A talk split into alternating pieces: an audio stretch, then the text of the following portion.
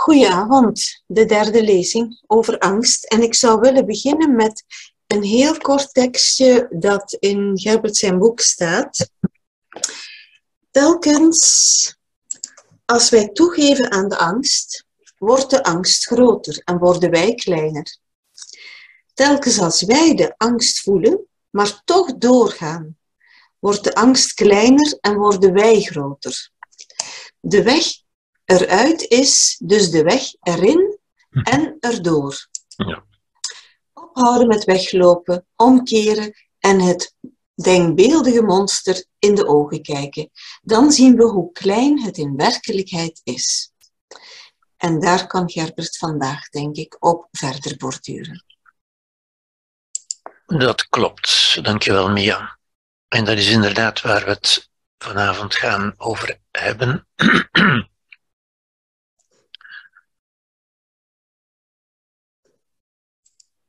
over angst meer. Ik heb het natuurlijk heel de tijd over angst gehad, maar ook over angst in het kader van de mens in het algemeen en van het mensbeeld dat we daarbij kunnen hanteren. Ik ga het nu over angst een beetje specifieker hebben natuurlijk. En ook iets zeggen over hoe we er kunnen mee omgaan, natuurlijk. Ja. Om te beginnen, het, het feilbare brein. Ik, ik ga daar niet heel lang bij stilstaan, maar het is toch van belang van te beseffen dat ons brein ons heel vaak om de tuin leidt, eigenlijk. Ja? Door onze denkstructuren, door onze manier van denken, door, door, door hoe ons brein zelf werkt, door de denkfouten die we maken, door de cognitieve biases, zoals men dat noemt. Dat we zeggen, de, de vertekeningen, de vervormingen die optreden in ons denken, in onze waarneming en in ons denken. En ik noem er een paar op, zonder daar echt op in te gaan. Dat zijn onze blinde vlekken, dingen die we gewoon niet zien. Ehm, ik zal daar dadelijk ook voorbeelden van geven. Onze vooroordelen, onze veralgemeningen, ja. Maar ook onze verdingelijking van abstracte concepten en abstracte concepten, dat is bijvoorbeeld het lichaam of de geest of de emoties of het onbewuste of het vertrouwen of de liefde zelfs, ja, waarover wij spreken en dus denken alsof het dingen zouden zijn. We zeggen vaak, en ik doe dat natuurlijk ook, dat zit in onze taal gewoon, van bijvoorbeeld luisteren naar het lichaam of, of, of, of de angst of de woede en dat soort dingen, alsof dat dingen zouden zijn. Het onbewuste, het vertrouwen dat men zo gezegd kan verliezen of dat beschadigd zou kunnen worden enzovoort.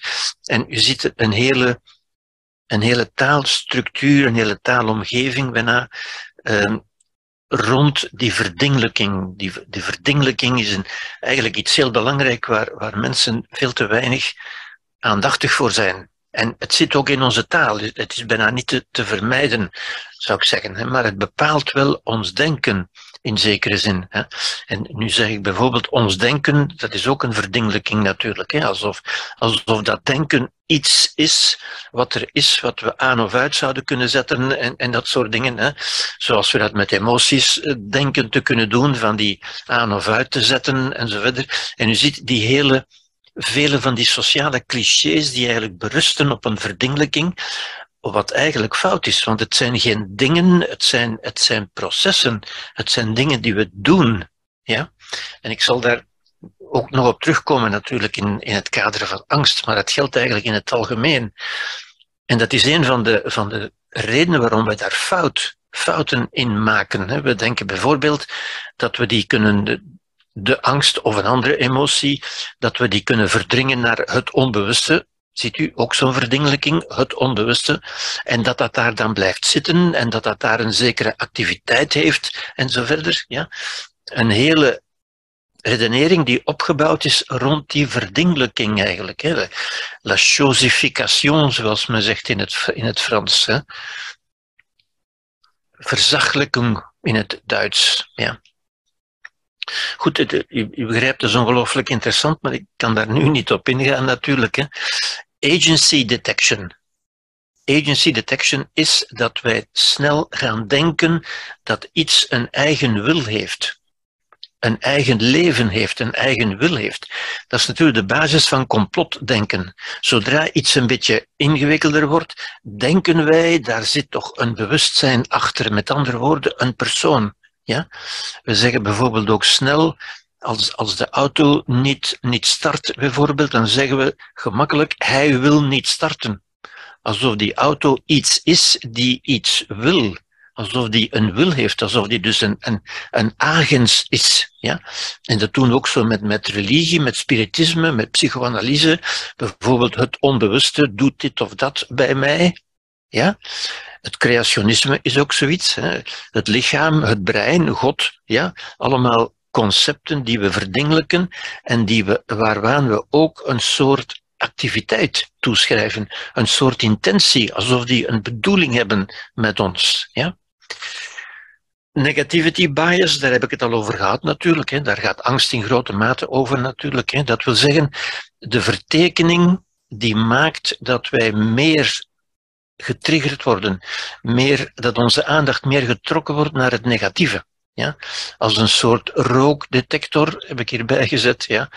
die, die te scherp afgesteld staat en die bij het minste eigenlijk afgaat. En dat is onze angst eigenlijk ook. Ja? Angst is ook een soort rookdetector, het is een soort gevarendetector, zou je kunnen zeggen, maar die heel snel afgaat. Ja? Wat een vertekening geeft van de realiteit, zoals ik u duidelijk zal tonen ook. Ja? De availability bias, dat wil zeggen dat we het, het eerste wat we zien, het eerste wat aanwezig is, ook wat in ons geheugen opkomt, ja, daarvan denken we dat is de oorzaak. Ja? Omdat het er is, denken we dat is de oorzaak. Ja? Het cherrypicking, eh, het kersenplukken, dat wil zeggen in, in een gesprek of in een boek of in een, of in een realiteit alleen maar dat zien wat men wil zien. Namelijk dat wat bevestigt wat we al geloven, natuurlijk. Ja? Um, ja. Postergopropter dat is de denkbeeldige causaliteit. Dat wil zeggen, omdat het ene na het andere gebeurt, omdat we, zien bijvoorbeeld fenomeen A gebeuren en kort daarna gebeurt fenomeen B, wel dan gaan we bijna intuïtief, bijna automatisch denken van A, A is de oorzaak van B. Dat komt daardoor. Dat heeft dat veroorzaakt. Die causaliteit, die geen echte causaliteit is, die een denk, een denkbeeldige causaliteit is, maar iets waar ons brein werkt gewoon zo, dat, dat weten wij. Ja? En als we niet bewust zijn, daar niet op letten, worden we in dat denken meegenomen.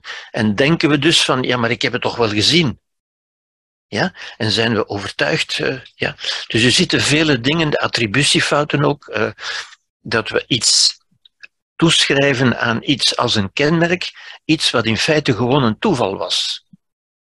Ja? Maar mensen denken ook altijd, ja, maar dat kan geen toeval zijn.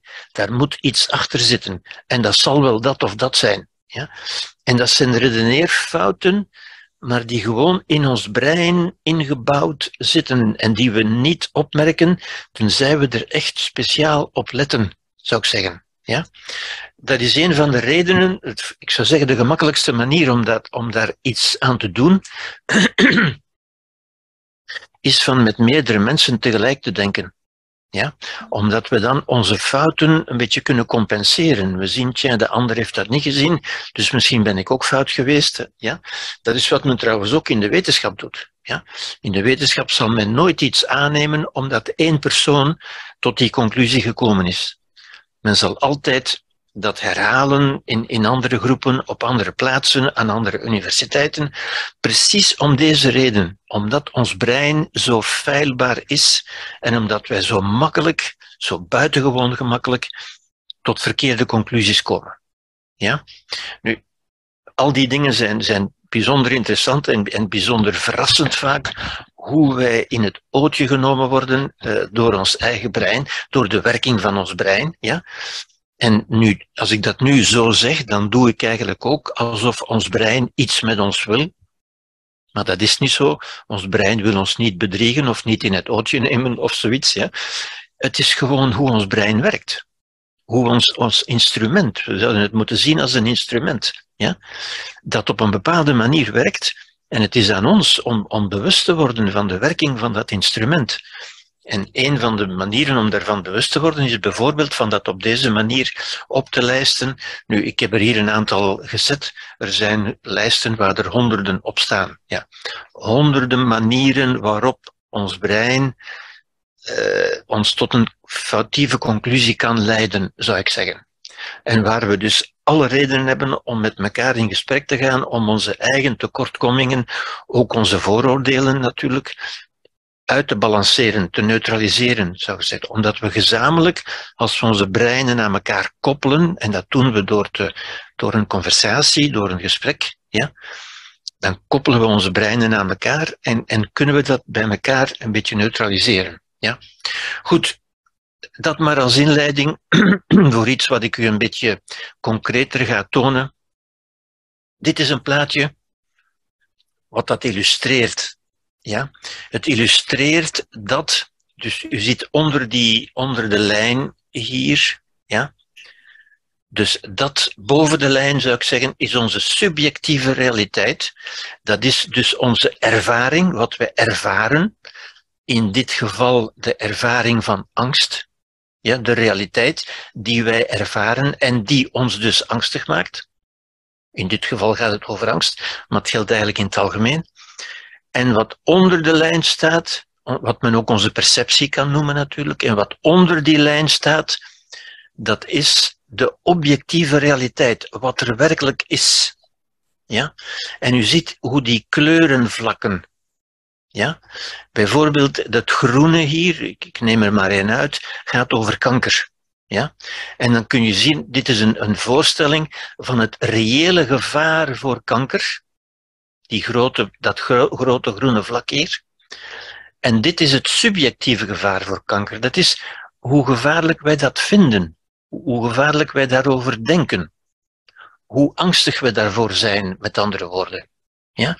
Met andere woorden, het gevaar voor kanker is vele malen groter dan wij denken. Ja? Dat geldt bijvoorbeeld ook voor um, een auto-ongeval, car accident. Ja? Die blauwe cirkel is het reële gevaar, de objectieve realiteit. En dat kleine blauwe dingetje hier is wat wij daarvan denken, hoe angstig we daarvoor zijn. Wij gaan daar dus eigenlijk heel achterloos mee om, alhoewel er een reëel gevaar is. Ja? Dat geldt ook voor kanker trouwens. Het omgekeerde. Ja? U ziet die paarse uh, bol hier. Dat is de angst die mensen hebben voor vliegtuigen, voor een vliegtuigongeval, een plane crash. En dat kleine paarse dingetje hier is het reële gevaar voor een, voor een uh, vliegtuigcrash. En u ziet, in de werkelijkheid is het gevaar voor een vliegtuigcrash vele malen kleiner dan voor een, een auto-ongeval, een verkeersongeval. Terwijl in onze perceptie, hè, voor mij, in ons doemdenken zou je kunnen zeggen, wij veel banger zijn, of laten we zeggen, er zijn veel meer mensen die bang zijn voor een vliegtuigongeval dan er mensen die bang zijn voor een auto-ongeval. Die zijn er ook hoor, om, om duidelijk te zijn, maar veel minder. En, en mensen die ermee te maken hebben, zijn veel angstiger ja, voor een, uh, een auto-ongeval. Ja. Uh, voor een vliegtuigongeval. Um, u ziet dat rode hier bijvoorbeeld, die grote rode bol, dat is de angst voor een, een terreuraanval, een terrorist attack. Ja? Terwijl in werkelijkheid is dat, is dat uh, het, het objectieve gevaar is eigenlijk heel klein. Ja? Dit heeft nog, het gele heeft nog te maken met, met hitte, ja, met warmte, met de thermische uh, ongevallen. En ook dat is veel groter dan wat het in onze perceptie is. Hè, maar goed, dat is toch minder, minder frequent. Maar het verschil is bijvoorbeeld duidelijk voor een, een terroristische aanval, een vliegtuigongeval, een, een, uh, een, een auto-ongeval. Dat kleine ding hier is elektrosmog, dat is de, de angst voor uh, elektrische stralingen bijvoorbeeld. Hè. Vele mensen zijn bang voor stralingen van, van hoogspanningslijnen of van hun telefoon of van, of van gsm-antennes op het dak enzovoort. Terwijl dat in werkelijkheid een, een heel gering gevaar is. Ja als er al een gevaar zou zijn. Hè. Maar goed, ja. We hebben datzelfde ook meegemaakt met, uh, met corona natuurlijk. Hè. De, de, de bestaande angst Vandaar dat men ook spreekt van een angstpsychose soms, hè, omdat de ervaring van mensen, de angst die mensen ervaren, staat niet in, in een adequate verhouding tot de realiteit. Vandaar dat men het ook een psychose kan noemen. Een angstpsychose of bijna een psychotische angst bij sommige mensen. Ja. Oké. dus dit om te illustreren hoe inderdaad ons brein, ons denken dus, hè, niet ons brein als dusdanig, maar de werking van ons brein, dat is, dat is ons denken, ja, um, ons toch tot verkeerde conclusies kan leiden, zou ik kunnen zeggen. Hè.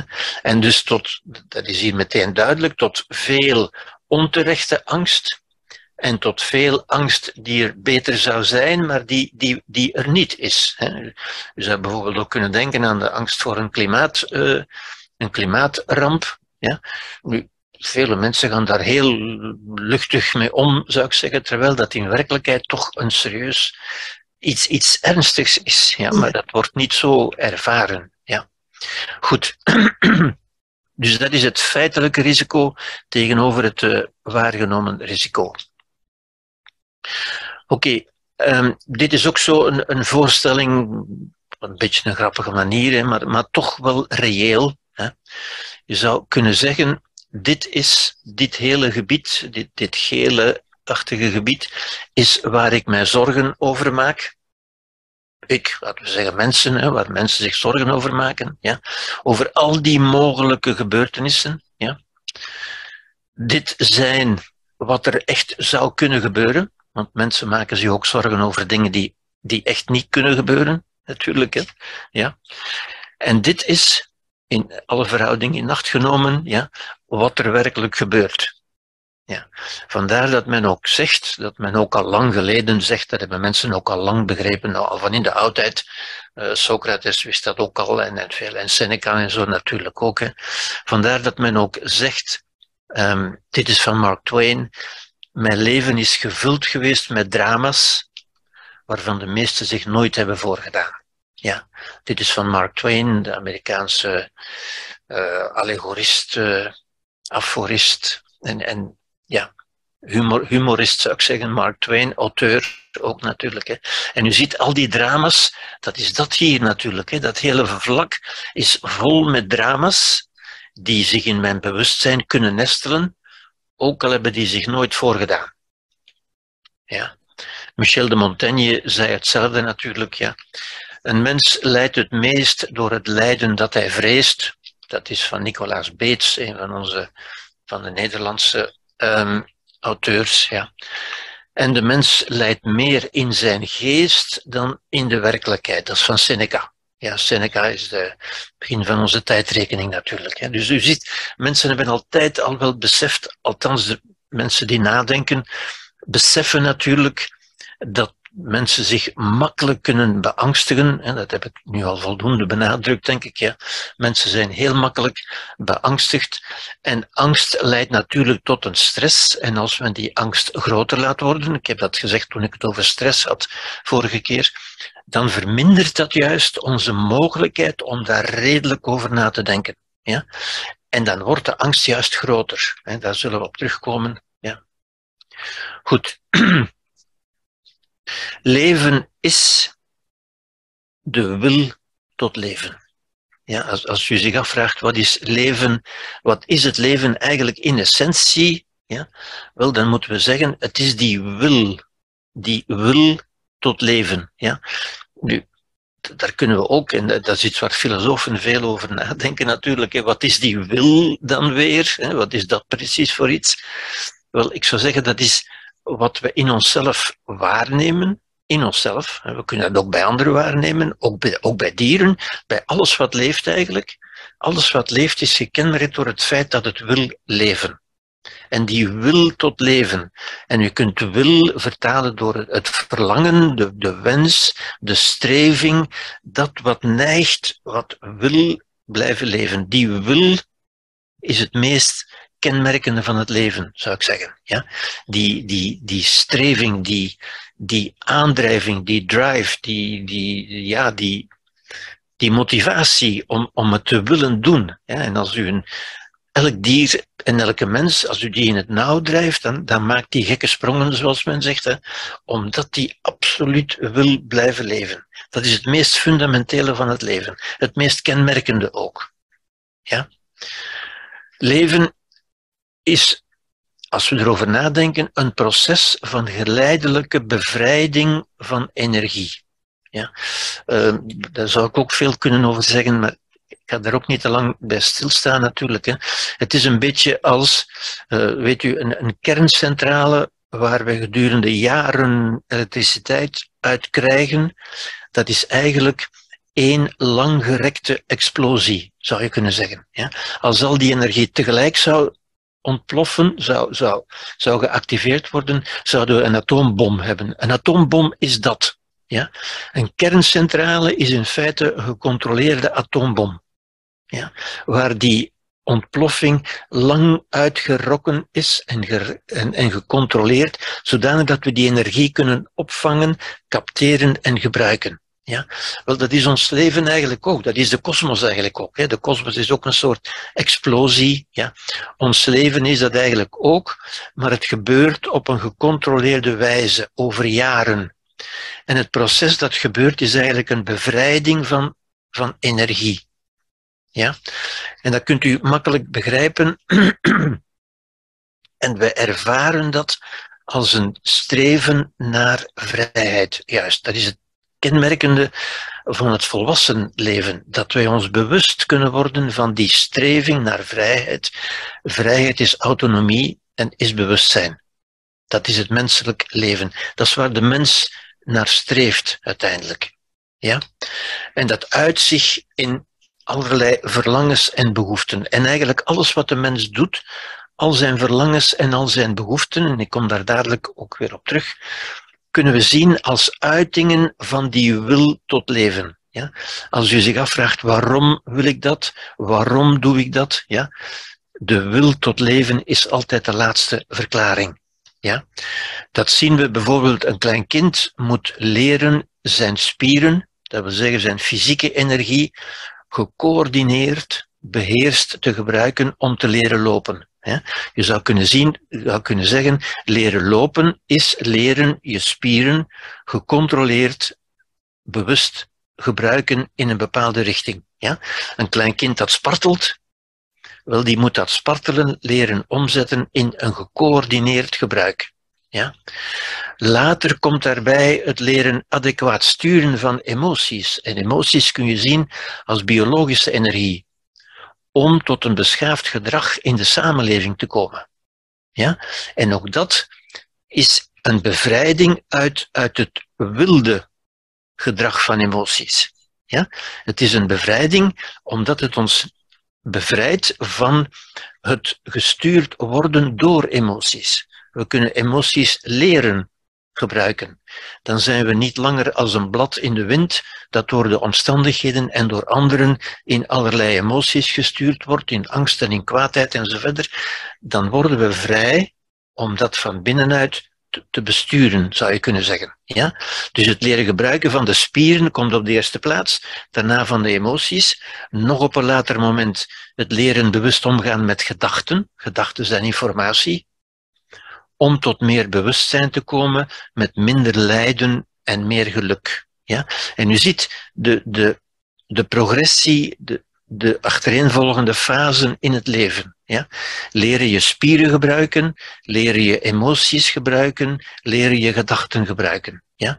En de bedoeling, de, de, de progressie, de evolutie, gaat natuurlijk in de zin van, zoals ik hier heb gezegd, meer vrijheid, vrijheid om je spieren te gebruiken, je emoties, je gedachten, meer autonomie, meer zelfstandigheid, ja?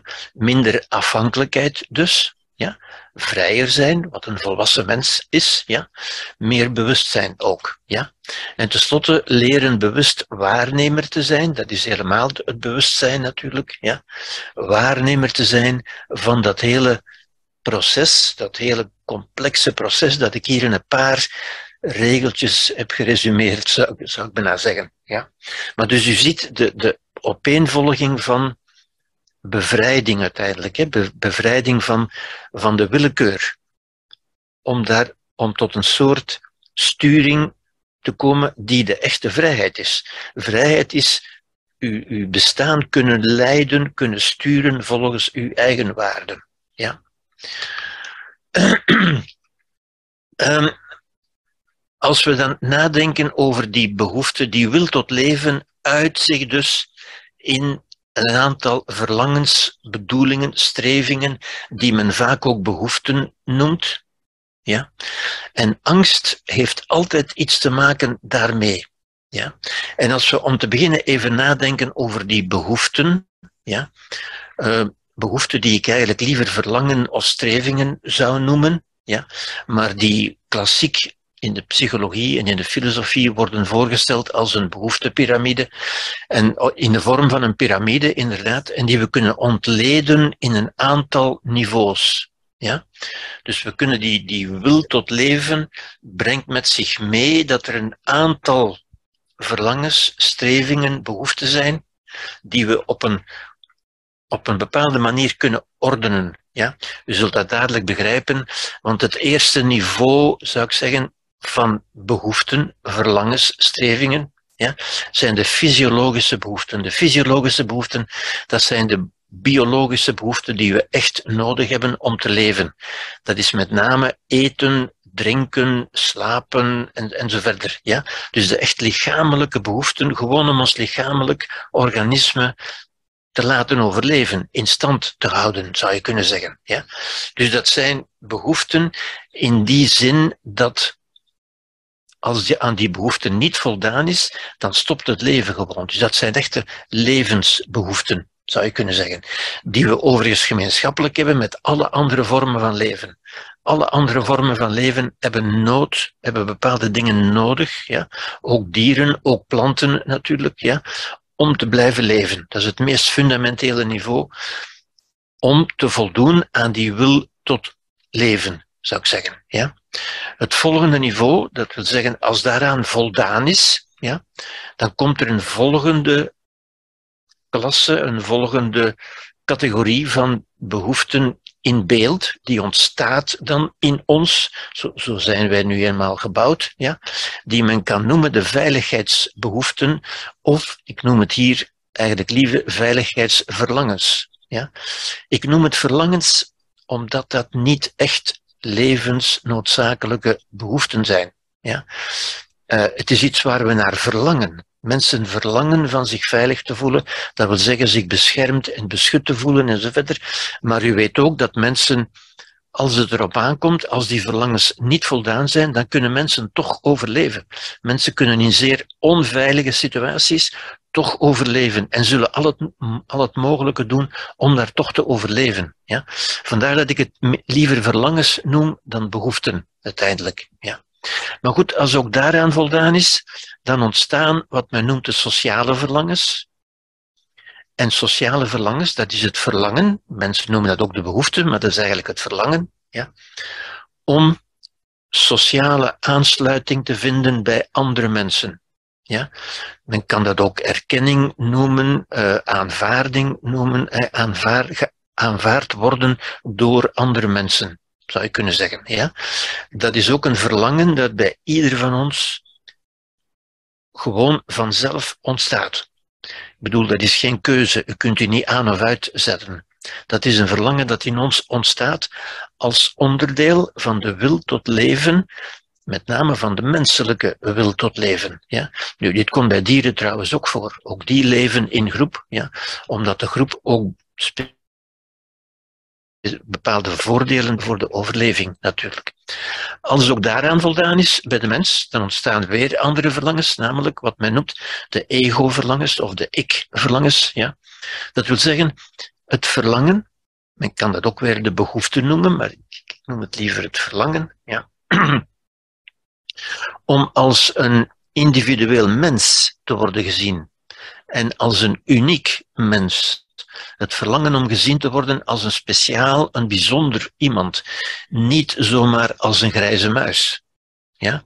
En dan ziet u tussen dit verlangen en het voorgaande verlangen is dat vaak een beetje een, een, een dialectiek, zou ik zeggen, een, een wisselwerking. Ja? Want mensen willen enerzijds, ze willen aanvaard worden, natuurlijk, in een groep. Een groep van collega's, of van de familie, of van het dorp, of van de straat waar men woont, of van het, het land waar men woont eventueel. Ja. Men wil aanvaard worden, maar niet zozeer dat men niet meer als bijzonder wordt gezien. Ja? En men wil wel als bijzonder gezien worden natuurlijk, maar niet zozeer, niet zo bijzonder dat, mensen, dat, dat men gaat er niet meer bij horen. Ja? En u ziet, die twee uh, zijn, zijn samen nodig en zijn ook een, beetje in competitie met elkaar. Ja? Zijn een beetje in, in, in uitwisseling met elkaar, zou je kunnen zeggen. Ja? Goed, als ook daaraan voldaan is, en u begrijpt, we zouden daar lang kunnen op ingaan, dus allemaal heel interessant natuurlijk. Bij de mens, althans bij een volwassen mens, niet bij dieren, niet bij planten. Ja. Ook dat laatste hier ja, is, is ook typisch voor de mens, zou je kunnen zeggen. Ja. Sociale verlangens komen ook bij dieren voor. Die ego-verlangens, dat wordt echt iets typisch voor de mens, zou je kunnen zeggen. En vooral wat het meest kenmerkende is van de mens, is dat bovenste hokje, namelijk het hokje van de zingeving. Ja. Wat vaak een probleem is, omdat En dat geldt voor al die verlangens. In het algemeen geldt dat als aan die verlangens niet voldaan is, dan gaan mensen zich ongelukkig voelen. Ongelukkig voelen en ongeluk, je ongelukkig voelen, is altijd een drijfveer, spoort u aan om dat te gaan doen, om het nodige te gaan doen om u weer goed te voelen. Ja? U kunt dat vergelijken met een honger. Honger is op het laagste niveau, maar je kunt ook veiligheidshonger hebben, of sociale honger, of ego-honger, ja? of zingevingshonger. Ja? En ook dat, en dat is een grote bron van, van ongelukkig zijn bij de mensen, want aan die onderste vakjes is in vele omstandigheden is in grote mate voldaan. Ja, niet altijd evenzeer, maar toch in grote mate. Ja? Maar dit is een beetje een probleem voor vele mensen. Ja? Omdat zingeving iets, iets bijzonder lastig is. Hè? Zingeving, ziet u, ik doe ook een beetje aan verdingelijking natuurlijk, hè? alsof dat iets is wat je zou kunnen vinden, hè? zoals voedsel kun je gaan kopen natuurlijk, hè? Uh, maar zingeving kun je niet gaan kopen, dat is niet iets wat je kunt kopen. Dat is ook niet iets dat je kunt krijgen of, of vinden of weer verliezen en zo verder. Hè. Dat is iets, iets wat zich in uzelf voordoet, zou je kunnen zeggen. Ja? Dat is, u, u kunt uw leven als zinvol beoordelen. Ja? En dat is in laatste analyse wat een volwassene ook nodig heeft om zich gelukkig te kunnen voelen. Het idee, de overtuiging, ook dat is een idee natuurlijk, een overtuiging, geen ding, ja? Een idee dat hij ergens voor dient, dat zijn leven niet futiel is, dat hij relevant is. Ja? Dat hij iets betekent, met andere woorden, de betekenis. En u weet nog, de betekenis, betekenissen vormen onze interne context natuurlijk. Ja? Betekenissen kunnen we niet vinden in de buitenwereld.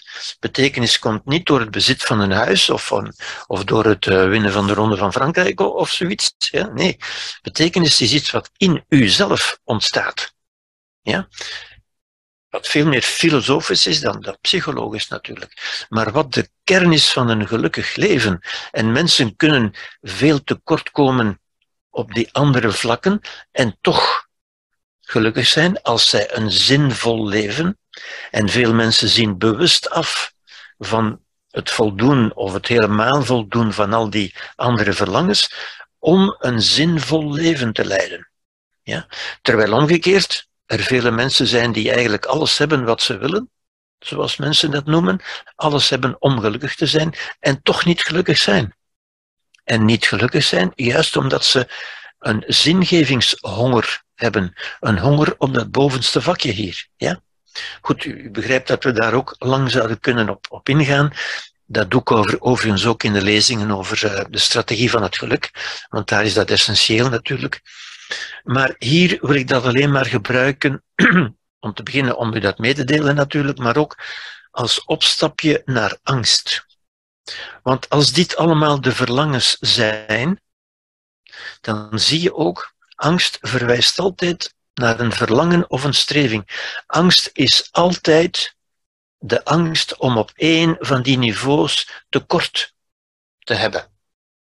Ja? Angst is een ingebeelde situatie, het is iets wat men vreest in de toekomst. Ja? Um, en een, een, eh, waar men zich de toekomst inbeeldt als een tekort. Ik ga tekort hebben van iets.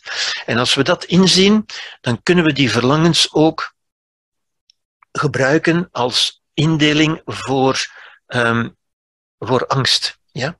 En dus je ziet alles wat mensen doen, gedrag in het algemeen, ook angstgedrag, maar ook woedegedrag, alle gedrag. Gedrag wordt niet veroorzaakt. Wat u doet, wordt niet veroorzaakt door iets anders. U doet dat niet omdat er iets gebeurd is of omdat dit of dat u iets doet doen, maar het ontstaat uit verlangens, strevingen, doelstellingen en motivaties. Dus dit zijn ook de motivaties natuurlijk. We zouden dit ook de motivatiepyramide kunnen noemen. Ja? Waarom gaat u op zoek naar voedsel? Wel, omdat u gemotiveerd wordt door uw fysiologische behoeften. Ja? Waarom zoekt u contact met mensen? Omdat u gemotiveerd wordt, omdat u verlangt, omdat u als doelstelling hebt van contact te hebben met mensen. Dat zijn uw sociale verlangens. Ja? En zo kunnen we op elk niveau kunnen we zien als een bron van verlangens, strevingen, doelstellingen en motivaties. Ja? Nu, als het over angst gaat, ik heb u gezegd, angst is altijd de angst, de angst uiteindelijk om niet te kunnen overleven. Ja, dat is de fundamentele angst. De fundamentele streving is de wil tot leven. De fundamentele angst is van niet te kunnen leven. Je gaat dat niet kunnen overleven, zegt de angst ons vaak. Dat is heel in het algemeen natuurlijk. Hè? Maar concreter gezien is het altijd een angst voor een tekort op één van die niveaus. Ja? En dan kunnen we dat gebruiken als een indeling van de angsten, zou je kunnen zeggen. Ja? Als we kijken naar de fysiologische behoeften, dan komt daarmee overeen een geheel van angsten die we kunnen verklaren, die we kunnen begrijpen. En dan ziet u ook, angst is niet irrationeel natuurlijk, angst is zeer rationeel omdat de wil tot leven zeer rationeel is. Dit is angst voor tekort, voor verlies. Verlies, ik ga iets tekort hebben, voor ziekte, voor de dood, voor het onbekende, voor insecten. Allemaal eh, agorafobie, claustrofobie. Ik ga niet kunnen overleven. Ik ga dat niet kunnen, hè, hoogtevrees, vliegangst en zo verder. Ja? Ik ga dat niet kunnen overleven. En overleven is de fundamentele het fundamentele verlangen, de fundamentele motivatie, de fundamentele streving, zou je kunnen zeggen. Ja? Veiligheidsverlangens, dat is natuurlijk de angst voor het onbekende ook. Hè? Het onbekende, ja, gaat dat wel veilig zijn? En mensen beelden zich in, kinderen vooral, beelden zich in wat er allemaal zou kunnen gebeuren. Ja? Voor controleverlies, dat komt daar ook op neer natuurlijk. Hè? Ik ga het niet kunnen controleren. Voor falen, ja, als ik faal, dan, dan, dan ga ik het niet kunnen overleven voor onzekerheid, voor de toekomst, voor de vreemde, bindingsangst, verlatingsangst. Ja? Ik ga mij daar niet veilig kunnen voelen. Ja? Sociale verlangens, dat is natuurlijk de angst voor afwijzing, een zeer veel voorkomende angst. Natuurlijk bij kinderen, zeer sterk bij kinderen, maar ook bij vele volwassenen. Angst voor afwijzing, voor niet-aanvaarding, niet aanvaard zullen worden, ja, is voor, voor vele mensen een, een schrikbeeld, een doembeeld uiteindelijk. Ja. Voor falen, voor spreekangst bijvoorbeeld, ja, verlatingsangst, kunnen we terugvoeren op die fundamentele verlangers. Ja?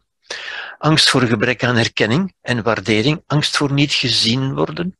Ik ga niet gezien worden voor wat ik ben. Ik ga niet gewaardeerd worden. Ik ga niet erkend worden. En u hoort dat zo vaak, ook, ook in, de, in de media. Mensen zeggen dat zo vaak. Mensen zoeken erkenning en zijn bang om niet erkend te worden.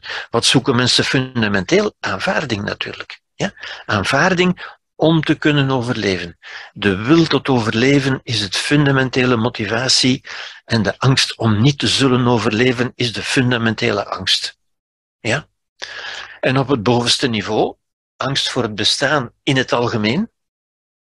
Ja. Angst voor leegte, voor zinloosheid. En men noemt dat existentiële angst. Angst om te leven zonder meer. Ja. Ook mensen die alles hebben wat ze nodig hebben: een huis, een baan, vakanties, eh, vrienden enzovoort. Alles is voldaan.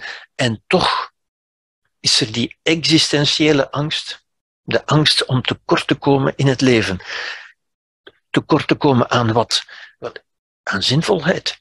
Ja? Tekort aan, aan ja, de angst voor de leegte ook. Mensen zeggen dat, zeggen dat soms letterlijk, maar veel mensen zeggen het ook niet letterlijk en, en spreken gewoon van een, een algemene angst. Ja, ik voel dat er iets tekort is.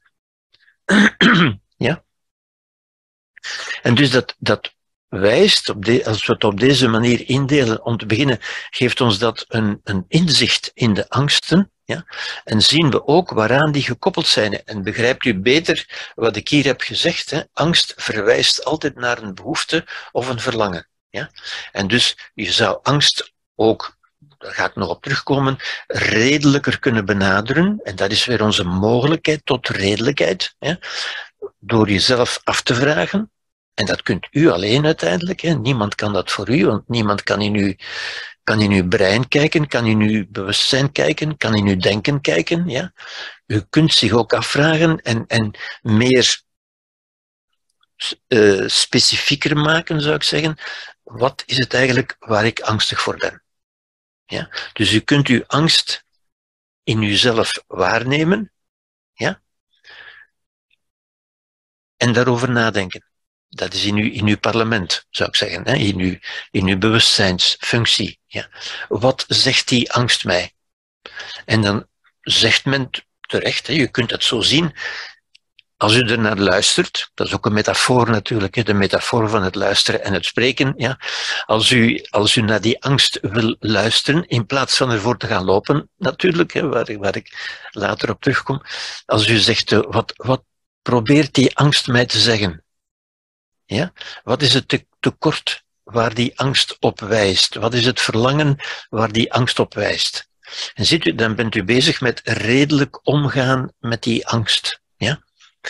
Ik loop natuurlijk al een beetje vooruit, maar het, past hier natuurlijk um, op het omgaan met angst, de zogezegde behandeling. Ja? Ik spreek van, ik zeg zogezegde omdat, omdat het angst natuurlijk, dat heb je natuurlijk al begrepen nu, um, geen ziekte is die men kan behandelen, ja, maar wel een mentale toestand waar men aandacht kan aan besteden. Die men alleen maar kan, waar men alleen maar kan mee omgaan met reden en met aandacht, zou ik zeggen. Denk, ik hoop dat dat voor u hier al heel duidelijk wordt uiteindelijk. Ja? Goed, um, angst wijst dus niet op kwetsbaarheid. Ja. Um, ik zou zeggen, dat is een beetje een identificatie met de angst, waardoor u jezelf devaloriseert, waardoor u jezelf um, verlaagt, zou ik bijna zeggen. Ja? Um, ik zou zeggen, een kind is angst. Als een kind angst voelt, dan is dat kind helemaal angst. Ja? Een volwassene is niet angst. Een volwassene kan angst voelen, maar dat is iets anders. In een volwassene is angst aanwezig, maar een volwassene is geen angst, is niet helemaal bewoond door de angst, zou je kunnen zeggen. En hetzelfde geldt voor kwetsbaarheid natuurlijk. Ja? U bent niet angstig, u bent niet kwetsbaar. Ja? Maar kwetsbaarheid is zo'n een woord dat in de mode is gekomen om, om een of andere reden en dan blijkt te, wijd, te wijzen, of denken mensen dat het wijst op een bijzondere gevoeligheid of zoiets. Uh, ik denk iedereen kent angst, iedereen heeft die verlangens, die strevingen, iedereen kent ook angst. Ja? We zullen daar dadelijk meer op zeggen. Angst zou ik dus willen zien, willen, willen, willen, willen bekijken als een normaal verschijnsel een, normaal, een normale reactie op een tekort of op het idee van een tekort. En angst is natuurlijk het idee van een tekort. Het idee dat ik in de toekomst ergens tekort van zal hebben. Ja? En de toekomst, dat kan morgen al zijn, of dat kan vanavond zijn, of dat kan binnen een jaar zijn. Ja? Maar het gaat om de toekomst. Het is een angstige verwachting, uiteindelijk. Een verwachting waar u nee tegen zegt, van nee, dat mag niet gebeuren. Ja? Maar wijst erop dat u gelooft dat u iets nodig hebt. U bent niet gekwetst. U, wordt niet gekwetst. De mens is niet kwetsbaar. De mens kan zich wel beangstigen. Als hij gelooft dat hij iets nodig heeft dat er mogelijk niet zal zijn. En daardoor wordt hij, wordt u, worden wij, want dat geldt voor ons allemaal, worden wij vatbaar voor onzekerheid en angst. Ja. Als we dat gaan voor waarheid nemen, dan worden we daar terecht, zou ik zeggen, angstig voor. En dus u ziet, dat is weer niet irrationeel, dat is rationeel. En als u die rationaliteit begrijpt, dan kunt u daar ook redelijker mee omgaan. ja. Angst is dus een vorm van cognitieve dissonantie, waar ik het vorige week heb over gehad. En dus een vorm van lijden, natuurlijk. Angst is ook een belangrijke aanleveraar, toeleverancier van stress. Stress is de algemene term voor spanning die tot lijden zal leiden. Ja? Ik heb iets nodig dat ik misschien niet zal krijgen. Ja? Als u dat gelooft, wel, dan ontstaat die emotie van angst van u. Dan spreekt uw brein tegen uw emoties. Uw emoties luisteren altijd naar uw gedachten zoals ik al heb gezegd natuurlijk, naar wat er gebeurt in uw parlement.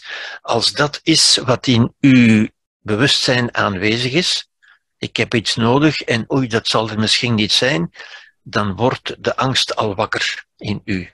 Want uw emotie luistert altijd naar uw denken, natuurlijk.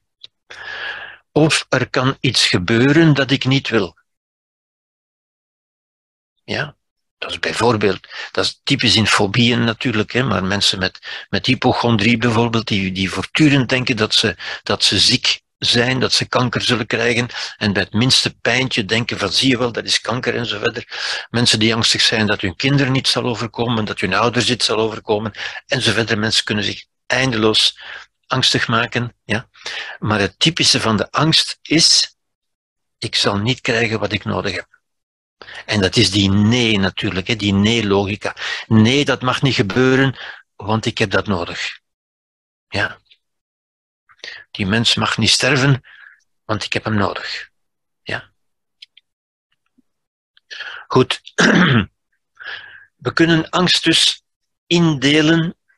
Ook dat is een indeling in intensiteit. Ik heb, ik heb, een, ik heb eerst een inleiding in, in kwaliteit gegeven. Um, eh, kwalitatief in aard, de aard van de angst. Ja. Maar de angst heeft ook een intensiteit. Ja. En dat begint, dat gaat van redelijkheid. En de redelijkheid is voorzichtigheid of planning. Ja. Dat is eigenlijk, zou ik dat geen angst moeten noemen, want dat is nog geen emotie. Dat is de redelijkheid. Ja. Het is redelijk dat u nadenkt, dat mensen, volwassen mensen, nadenken over dingen die kunnen gebeuren, die zouden kunnen gebeuren. Dat is redelijk, daar dient het brein voor. Ja, dat is niet irrationeel, dat is niet onredelijk. Ja. En dat we ons afvragen, ga ik dat aankunnen? En als dat zou gebeuren, hoe ga ik dat dan doen? Dat men zich voorbereidt. Dat is de planning natuurlijk. Ja. Er zijn dingen die men kan voorzien, die men kan voorspellen, en waar men zich kan op voorbereiden. Ja? Dat ons eigen, uh, ons eigen, de einde van ons leven, daar kan men, zich, kan men over nadenken. Ja? Als men er niet over nadenkt, dan, dan ja, bereidt men zich niet voor natuurlijk. Hè? Of het overlijden van uw ouders bijvoorbeeld, daarvan kunt u normalerwijze verwachten dat die zullen sterven voor u sterft. Ja? Het is niet zelden dat ik mensen hoor zeggen, volwassen mensen, van, van oei, de, de, de dood van mijn ouders, ik wil er niet aan denken, zeggen ze. Ik wil er niet aan denken, want ik weet niet hoe ik zou reageren. Nu, u begrijpt, als u zo denkt, ja, dan laat u het volkomen aan het toeval over. Ja? Terwijl als u er zich op voorbereidt, als u denkt van hoe ga ik dat dan doen, wat zal ik doen, hoe wil ik mij gedragen, dan bereidt u de mentale wegen voor waarop u dat kunt doen. Ja?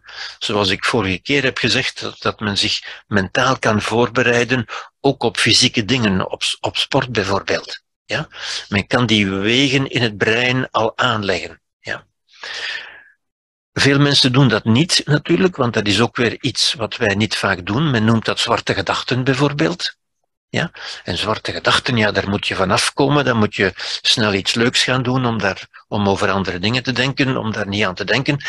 En dat is, dat is oké, dat is een keuze, maar dat is een keuze die natuurlijk gevolgen heeft. Het gevolg is dat u totaal onvoorbereid met die gebeurtenis zal kennismaken. Ja? Goed, een stapje hoger zou ik denken is bezorgdheid, waakzaamheid. Ja? Dat, is al, dat gaat al gepaard met een beetje angst. Als u bezorgd bent, ja, niet noodzakelijk veel, die, die, woorden zijn ook hebben ook niet zo'n strikte definitie natuurlijk. Die zijn een beetje vaag, hè, maar daar zit toch al een beetje emotie bij angst, zeker bij waakzaamheid. Waakzaamheid, dat is een beetje van, ik weet niet wat er kan gebeuren, ik zal maar goed opletten, ik zal alles in de gaten houden, dat is, dat is waakzaamheid. Ja? Dat is al een beetje angst voor onveiligheid ook. Ja? Naar gewone angst, en dus stress, ja? naar overdreven alertheid, overdreven alertheid. Dat is bijvoorbeeld, dat gaat al een beetje naar de fobie natuurlijk. Hè. Dat is ook bij, bij uh, hypochondrie bijvoorbeeld. Ja. Mensen die voortdurend hun lichaam in de gaten houden, van, van binnenuit of, of van buitenuit, en die voortdurend uh, denken iets te voelen. Ja? En het is, het is helaas zo dat als u, als u uw aandacht ergens op richt en u vraagt zich af, is alles wel oké daar, is er al veel kans dat u al iets gaat voelen. Van, van oei, is dat toch niet iets, uh, ja? Gepieker, stress, ja?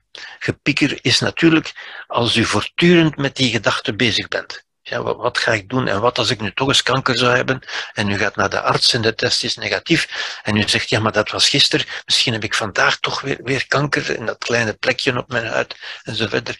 U, u bent daar voortdurend mee bezig eigenlijk. Ja? Dat wordt al zeer emotioneel. Dat is al stress natuurlijk. Ja? Overdreven angst, ja, het is een beetje moeilijk. Wat, wat is overdreven natuurlijk? Ja. Uh, wanneer is eraan denken? Uh, u ziet al die woorden overlappen natuurlijk, dat is niet zo, zo strikt gescheiden. Wanneer wordt voorzichtigheid Voorzichtigheid wil zeggen eraan denken als een volwassen mens. Hè. Dat zou kunnen gebeuren. En wat zou ik dan doen? Wat zou ik dan doen? Dat is plannen, dat is voorbereiden. Wanneer wordt dat gepieker? Hè? Ja, dat is een beetje lastig natuurlijk. naar een angstprobleem of een stressprobleem. Iedereen heeft te maken met angst. Iedereen heeft een probleem met angst, maar niet iedereen heeft een angstprobleem. Een angstprobleem is als de angst ja, zodanig overdreven wordt dat ze heel uw leven gaat beheersen. Ja? En er zijn zo'n mensen hè, die, die voortdurend bang zijn om iets, gelijk wat, hè, en men kan zich veel dingen, hè, om, um, om iets niet goed te doen. Of om niet goed genoeg te zijn. Of om te falen. Welk falen? Ja, het falen in het algemeen. Ja? Dat zijn bijvoorbeeld ook die, die, de perfectionisten. Perfectionisten zijn, zijn mensen met overdreven angst. Ja?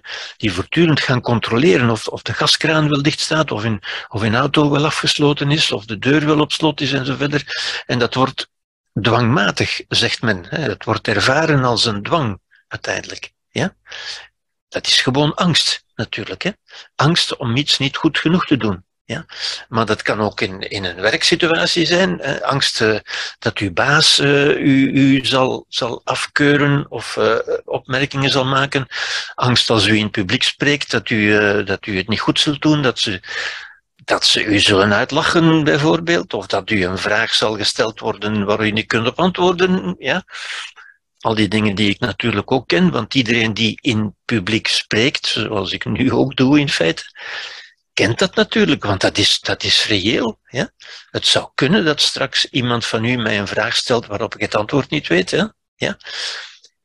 Nu, dan heb ik weer de keuze. Hè. Ik, kan, ik kan dat aanvaarden, van ja, dat kan gebeuren. Dan denk ik eraan als een volwassene. Of ik kan zeggen, oh nee, dat mag niet gebeuren, want dan, dan ga ik af en dan gaan ze mij, dan gaan ze mij, mij uh, nul vinden en zo verder. Ja? Dat is dan de angst. Ja? Tot paniek, fobie, die, die verlammend kan zijn. Ja? Ik ken mensen die, die niet met hun auto op de autostrade durven, bijvoorbeeld. Die geloven dat ze dat niet kunnen. Hè? Die, die perfect. Ik heb onlangs nog zo iemand gezien die perfect met de auto rijdt in de stad. Geen probleem. Of, op uh, secundaire wegen. Maar op de autostrade, oh nee, dat, dat, ja, ziet u? Het geloof, ik zal dat niet kunnen. Dat is toch altijd dat. Ik zal dat niet kunnen. Ik zal met andere woorden falen. Er zal, er zal een vrachtwagen voorbij komen en ik zal de controle over mijn stuur verliezen. En men beeldt zich allerlei dingen in waarvan men zegt, oh nee, nee, nee, dat mag niet gebeuren, dat ga ik niet aan kunnen. Ja? En dat is dan pure emotie natuurlijk. Ja? En u ziet, de intensiteit gaat weer van redelijkheid. Die onderste niveaus zijn redelijk, zijn zeer redelijk, zelfs aanbevolen zou ik zeggen. Het is niet verstandig van niet na te denken over dingen die zouden kunnen gebeuren. Dus het is zeker niet de bedoeling van daar niet aan te denken. Dat is juist de functie van het menselijk brein, van daar wel aan te denken natuurlijk. Maar de zaak is, hoe denkt men eraan? Ja? Met redelijkheid, als een volwassen mens in principe, ja? of met emotie als een kind in principe. Ja? En dan zeg ik eigenlijk weer twee dingen die belangrijk zijn natuurlijk. Hè. Een kind heeft, heeft alle reden, zou ik bijna zeggen, of, of van een kind kunnen we aanvaarden dat hij angstig is. Van een volwassene zouden we dat redelijkerwijze niet meer verwachten. Ja? Een, een volwassene is niet angstig, maar een volwassene is voorzichtig. Ja?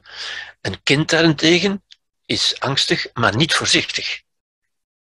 Ja, en vaak moeten we bij een kind ingrijpen omdat het onvoorzichtige dingen doet. Een volwassene is voorzichtig, maar niet angstig. Hij denkt op een redelijke manier, hij kent het leven, hij weet wat kan gebeuren en wat niet. Kinderen beelden zich allerlei dingen in, in het, duister bijvoorbeeld. Kinderen zijn niet bang van het duister, maar ze zijn bang van wat ze zich inbeelden wat in het duister zou kunnen gebeuren. Ja? Nu, dat is bij volwassenen ook zo. Hè? Je beeldt je in wat er zou kunnen gebeuren en je zegt nee, dat wil ik niet. dus ik zou zeggen, ik, ik kan hier meteen zeggen wat we dus moeten doen, wat we kunnen doen. We moeten dat niet doen, maar wat we kunnen doen, hè, dat is namelijk, hè, dat is een beeld van, uh, van fobie of van paniek natuurlijk. Ja. Uh, wat, wat kunnen we doen? Wel, ik, ik, denk ook, het enige wat we kunnen doen, hè, dat is geen, geen ziek mens die geneesmiddelen nodig heeft, uh, die genezen moet worden. Dat is een, een mens die een tekort aan redelijkheid heeft, zou ik zeggen.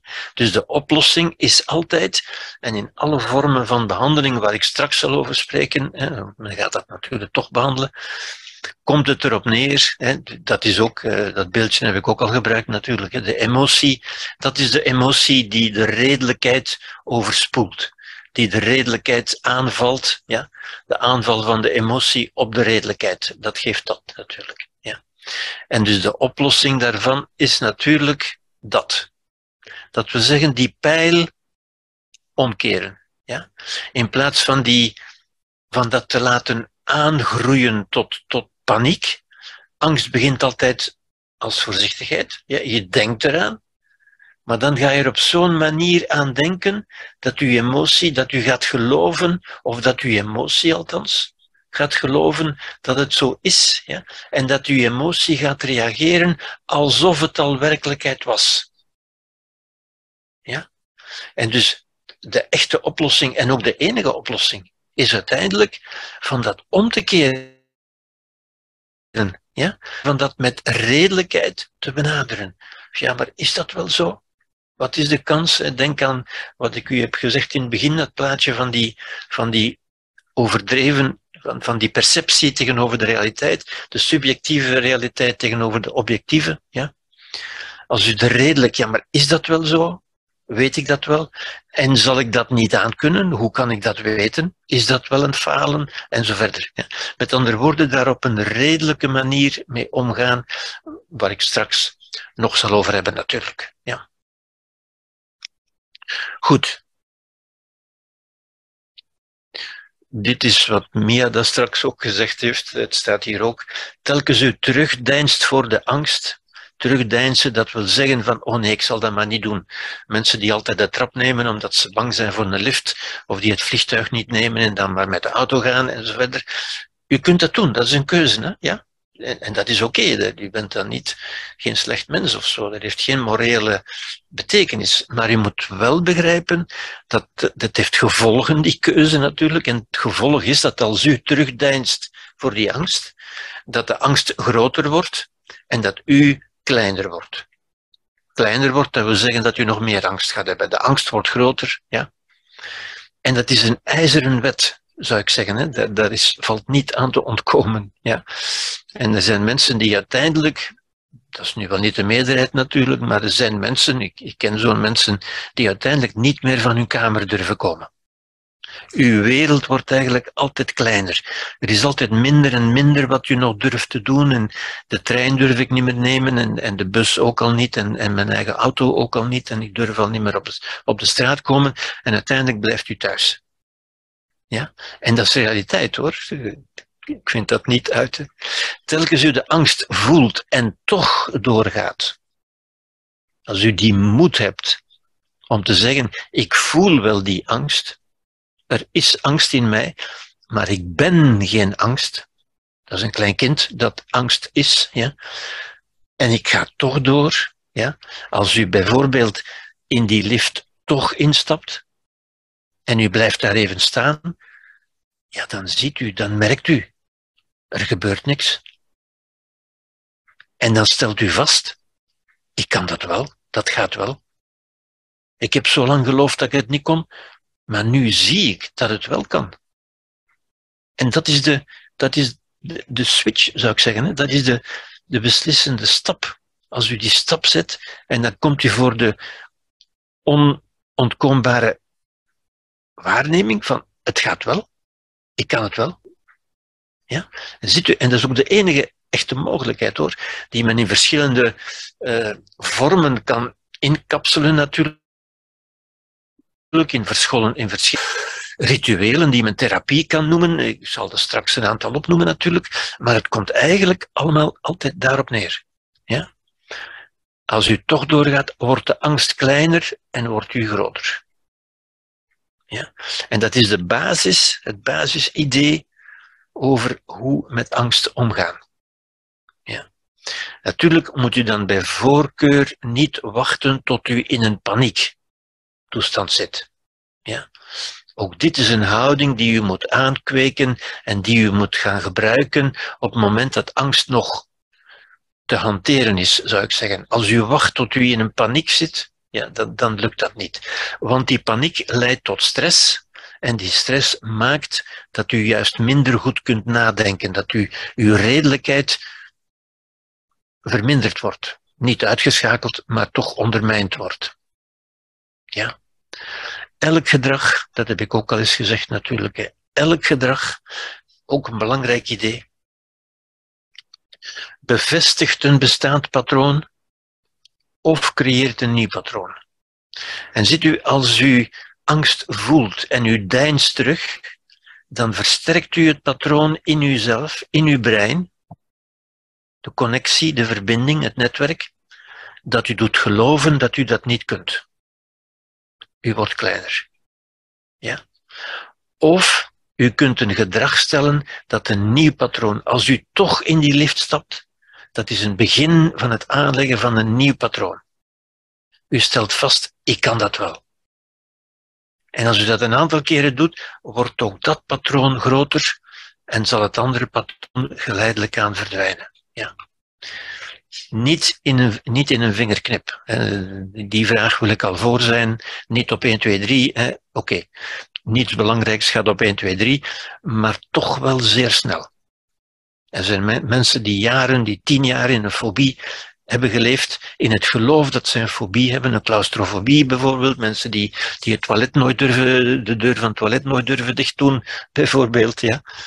En die toch, als ze een keer de moed en de motivatie vooral ook opwekken om het toch te doen, die zeggen, hé, maar eh, eigenlijk kan ik dat wel.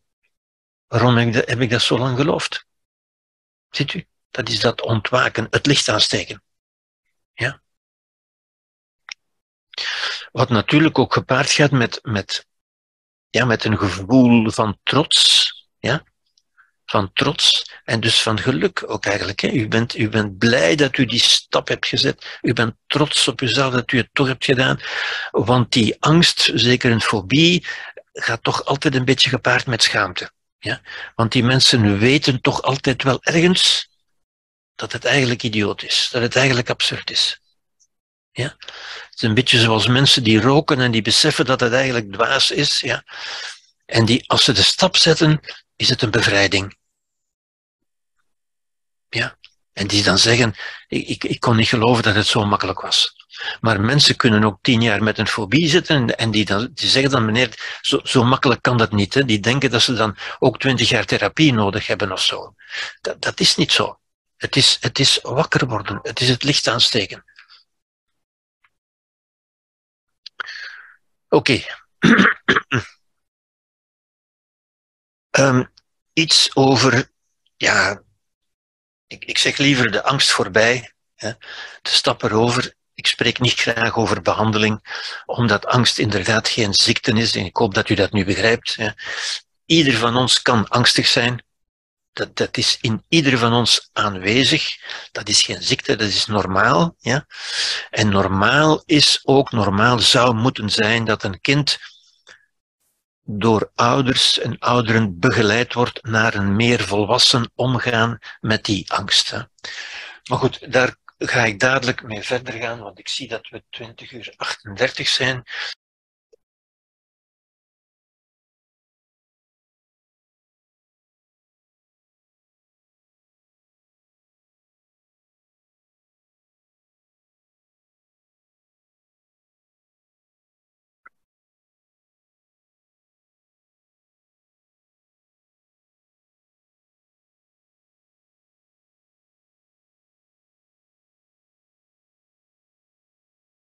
De angst voorbij.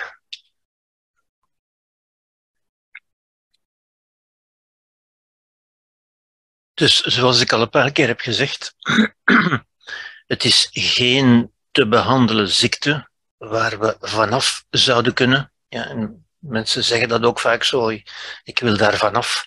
Nu, daar kan men niet zomaar vanaf natuurlijk, want dat is een ingeprent, dus om te beginnen een biologisch patroon dat in ieder van ons aanwezig is, maar dat bij vele mensen nog eens versterkt geweest door de omgeving, door de inprenting uit de omgeving, door de opvoeding, door de samenleving enzovoort. Wel een ervaring die in ons ontstaat. En dat is natuurlijk belangrijk dat we begrijpen dat het in ons ontstaat. Niets maakt ons angstig. Ja? Ook dat is een geloof. Als u dat gelooft, dan plaatst u uzelf in de afhankelijkheid en in de disempowerment, zou ik zeggen. Hè. Dan vermindert u uw handelingsbekwaamheid, ja, want u denkt dat het van iets anders buiten u komt. Nu, op dingen buiten u hebt u geen vat, hebt u geen controle. Ja. Als dat echt zo zou zijn, dat het van buitenaf kwam, dan, zouden we, dan zou om te beginnen iedereen in de buurt angstig moeten zijn. Wat niet het geval is natuurlijk. Ja. Maar dan zouden we er ook niks kunnen aan doen. Ja.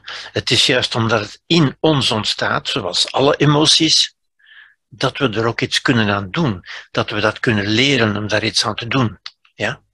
Het is dus een leerproces geen genezingsproces, maar een leerproces ja, van angst en kwetsbaarheid naar voorzichtigheid en onverstoorbaarheid. Ja? Nu, dat is natuurlijk een beetje een ideaal model. Ja? Onverstoorbaar, dat is 100% eh, volwassen, zou ik zeggen. Ja? Maar goed, dat is de richting waarin het moet gaan, in ieder geval. Ja? Door het oplossen van de dissonantie. Zoals ik ook vorige week heb gezegd, denk ik, ja, we kunnen aan het lijden, aan elk lijden, ook het lijden van angst, een einde maken door die dissonantie om te beginnen te doorzien, natuurlijk. En die dissonantie bestaat in ons, is in ons bewustzijn. Ja. En dat is ook de enige plaats waar we ze kunnen oplossen, niet in de buitenwereld. Dus cognitief, dat we zeggen met ons denken, wat we denken, de gedachte-inhouden van ons bewustzijn, is er het bewust beëindigen van de angstlogica, van de nee-logica dus, het nee zeggen tegen dingen, nee, dat mag niet gebeuren, nee, ik ga daar niet tegen kunnen, en zo verder. En het creëren van een ja-logica. Dat wil zeggen, ja, dat mag gebeuren. Ja, ik kan daar tegen. Ja, als dat gebeurt, dan ga ik daar een redelijk antwoord op geven. Ik ga er als een volwassen mens mee omgaan. Ja, het mag gebeuren. Dat wil niet zeggen dat u dat leuk moet vinden of fijn, maar als u zegt, als het gebeurt, ja, ik ben er klaar voor. Ja. Dat is de taal van aanvaarding, van vrede, van een zinvol, coherent, volwassen verhaal. Dit is een leerproces, een opleiding, een antwoord op een vraag van het leven. Het leven stelt me hier een vraag. Welk antwoord ga ik daarop geven? En als u zo denkt, dan maakt u zichzelf groter, omdat u ook de verantwoordelijkheid neemt. U kunt verantwoordelijkheid nemen om een beter antwoord, een meer volwassen antwoord te leren geven. Ja. Ten tweede, somatisch, dat wil zeggen de hoogte van het lichaam, in het lichaam. Hè. Mensen zeggen dat soms zo, van ik weet het wel, maar mijn lichaam wil niet. Ziet u, dat is weer eigenlijk een, een verdingelijking, alsof uw lichaam iets zou zijn dat iets wil of iets niet wil. Ja? En dat dat buiten uw wil zou liggen. Ja? Dat behandelt ook het lichaam alsof dat iemand zou zijn die iets anders wil dan wat u wil, die, die bijna tegen u is. Ja? Ik zou zeggen, de fobische reacties van het emotionele brein, zogezegd het lichaam dat nee zegt, maar het lichaam zegt geen nee natuurlijk, dat bent u, en daar moet u verantwoordelijkheid voor nemen, die reacties tot bedaren brengen, om te beginnen. Niet doen verdwijnen of uitschakelen, meteen uitschakelen, dat, dat kan niet, dat kan alleen in, in de sport of in de wasmachine, maar, maar u kunt uw emoties niet in- of uitschakelen, maar wel er op een meer volwassen manier mee omgaan. Ze tot bedaren brengen. Ja? Zoals u een angstig of boos kind tot bedaren kunt brengen. En het is interessant, in de meeste gevallen interessant van emoties te vergelijken met een kind. Het is inderdaad het kind in ons. En in ieder van ons zit een kind dat makkelijk angstig is en dat makkelijk kwaad wordt en dat makkelijk gefrustreerd is. Ja. Het is de volwassene, zogezegd, het volwassen deel van ons, dat daar kan op een redelijke manier mee omgaan. Dat kind zal niet verdwijnen. We kunnen alleen leren ermee om te gaan. Door niet verbaal, als het over het lichaam gaat, niet verbaal, dat wil zeggen niet door discussiëren of door daar tegen te spreken of door het proberen uit te leggen. Nee, niet verbaal. Want het lichaam, dat we zeggen het oude brein natuurlijk, het, emotionele brein, verstaat gewoon die taal niet. Verstaat die woorden gewoonweg niet. Ja? dat brein heeft behoefte aan het creëren van vertrouwen en aan een gevoel van veiligheid door een nieuwe ervaring wat men dan met een, een technischer term, een, een, een, ingewikkelder term, exposure noemt. Exposure wil gewoon zeggen blootstelling. Zoals ik u net in wezen heb uitgelegd, toch in die lift stappen en ervaren. Tja, je kan dat wel. En als u daarin stapt, zullen uw emoties misschien, misschien, misschien opspelen, misschien, misschien driftig reageren. Maar als u gewoon blijft staan dan put die emotie zich uit. Ja. En als u dat laat gebeuren, dan kunt u rustig blijven staan. Kunt u dat? Ja, dat kunt u. Tenzij u gelooft dat u het niet kan. En vele mensen met angst geloven dat ze het niet kunnen. En dat is het belangrijkste. U kunt dat. Hoe weet ik dat u dat kunt? Omdat u een normaal mens bent. Een normaal volwassen mens kan dat. Het is alleen dat, dat mensen zichzelf wijsmaken, hypnotiseren, doen geloven. Van dat gaat niet gaan. Nee, dat gaat wel gaan. Ja. Dat is de hele, de hele benadering hoor. Ja. Goed, om het nog eens op een plaatje te zetten. Dit plaatje heb ik u eh, al getoond vorige week natuurlijk. Hè. U, de, dus de buitenwereld komt binnen, zoals men zegt. Dat is niet echt waar. Wij nemen de buitenwereld waar, wij nemen ze waar en we nemen ze binnen. Ja? Door onze zintuigen die iets zeggen, die spreken tegen onze emoties. En de emoties spreken tegen ons bewustzijn. En ons bewustzijn spreekt terug, antwoord op onze emoties. En onze emoties antwoorden op het brein. Ja? En wat we kunnen doen, is aan, onze, aan ons organisme, aan onszelf, zeg maar, ja, een nieuwe input geven. Een nieuwe, hè, om te beginnen, nieuwe gedachten. Dat is de cognitieve transformatie, dat is hier, ja, door nieuwe gedachten. Maar ook de somatische transformatie, dat wil zeggen transformatie van de lichamelijke reactie door nieuwe ervaringen. Ja? De zogezegde exposure zoals ik u net heb gezegd. En dan zal al de rest mee veranderen, natuurlijk. Ja? En dus we kunnen zien, ik denk dat ik dit ook al wel eens getoond heb, taal en beeld, dit is taal, dit is beeld, vormen een brug naar het onbewuste. We kunnen bewust door taal, talig, een beeld oproepen waar het onbewuste op reageert. Ja? Als u door uw taal en taal is bijvoorbeeld de dood van mijn ouders.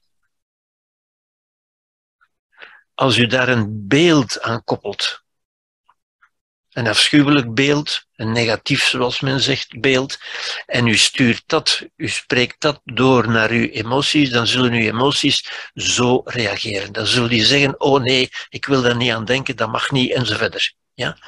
En als u daarbij blijft, als u op dat moment blijft, als u zegt van ja, zie je wel, ik kan er niet tegen, punt. Ik wil er niet aan denken. Ja, dan blijft het ook zo. Dan verandert er ook niks. Het is juist door er bewust wel aan te denken. Ja? Ziet u transformatie door nieuwe gedachten, dat wil zeggen op een nieuwe manier, op een andere manier, met een ander beeld, waardoor uw emoties anders gaan reageren en ook uw zogezegde lichamelijke reacties, want dat zijn natuurlijk antwoorden op je emoties, waardoor ook die anders zullen zijn. Ja? Wat je kunt inbeelden, kun je ook realiseren. Het realiseren zou u kunnen uitbeelden noemen. Ja?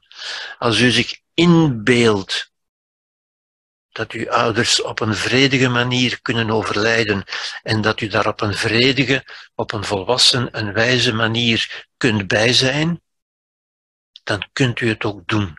Als u zich dat inbeeldt, dan bereidt u zich daarop voor. Als u zich inbeeldt dat u dat niet kunt, dan bereidt u zich voor op het niet kunnen. Ja. En dan zult u op een bepaald moment gedwongen worden om het met tegenspartelen toch te ondergaan. Goed, dus de vraag is, wie spreekt? Daarmee bedoel ik natuurlijk, hè, wie spreekt? Is het uw lichaam dat spreekt, uw emoties of uw brein? Uh, uw emoties of uw, uh, ja, uw redelijkheid. Ja?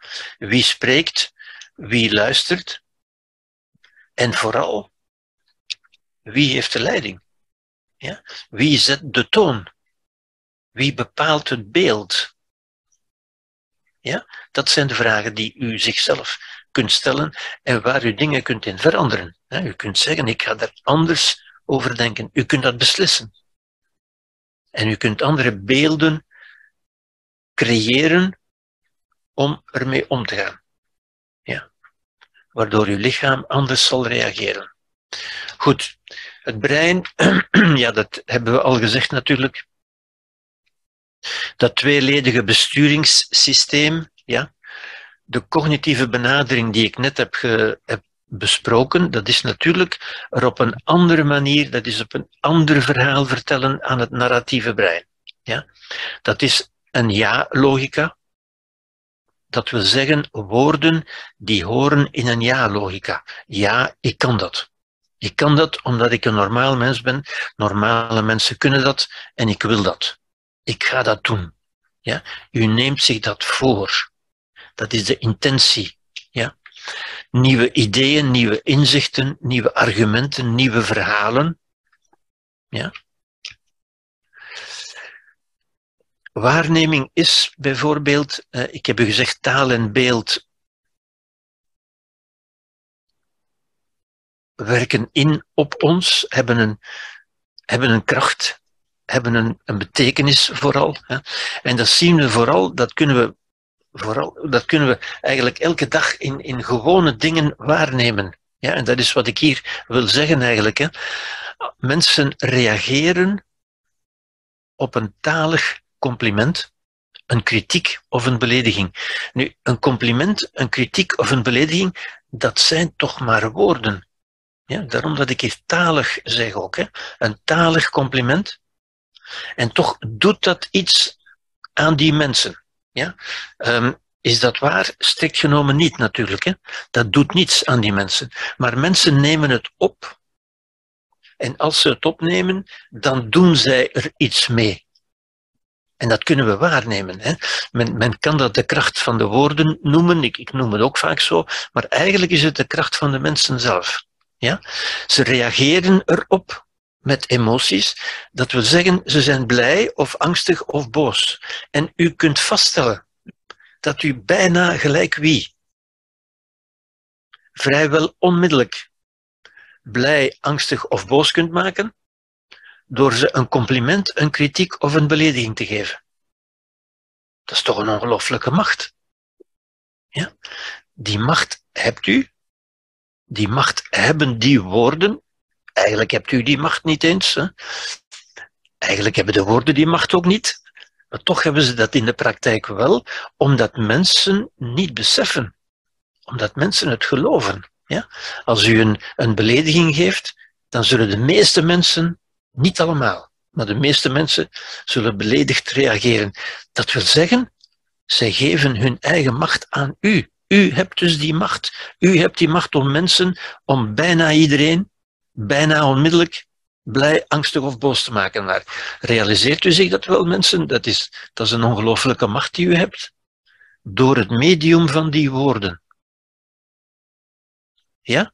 Dus ik, ik voer dit aan eigenlijk als bewijs, als waarneming, dat u, als u over die woorden beschikt, hebt u die macht.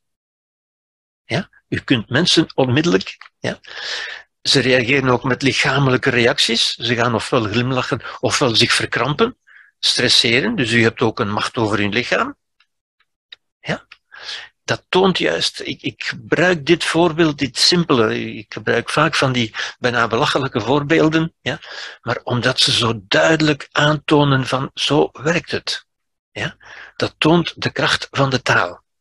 Zeg ik nu, Eigenlijk hebt u natuurlijk al beter begrepen, dat is niet zozeer de kracht van de taal, het is, het is door die taal trigger ik de kracht van die mensen zelf. Ze maken natuurlijk zichzelf blij, boos, angstig of boos. U hebt die macht niet. Maar zolang zij geloven dat u die macht hebt, of dat uw woorden die macht hebben, zolang zij in dat onbewuste systeem functioneren, zou ik zeggen, zolang ze er zich niet meer bewust van zijn, is het alsof u die macht had. Ja? Maar dat geldt natuurlijk omgekeerd ook. Hè? Ja? Als u boos reageert omdat iemand u beledigt, dan geeft u die persoon een macht over u, over uw emoties, over uw lichaam. Niet alleen de taal van anderen,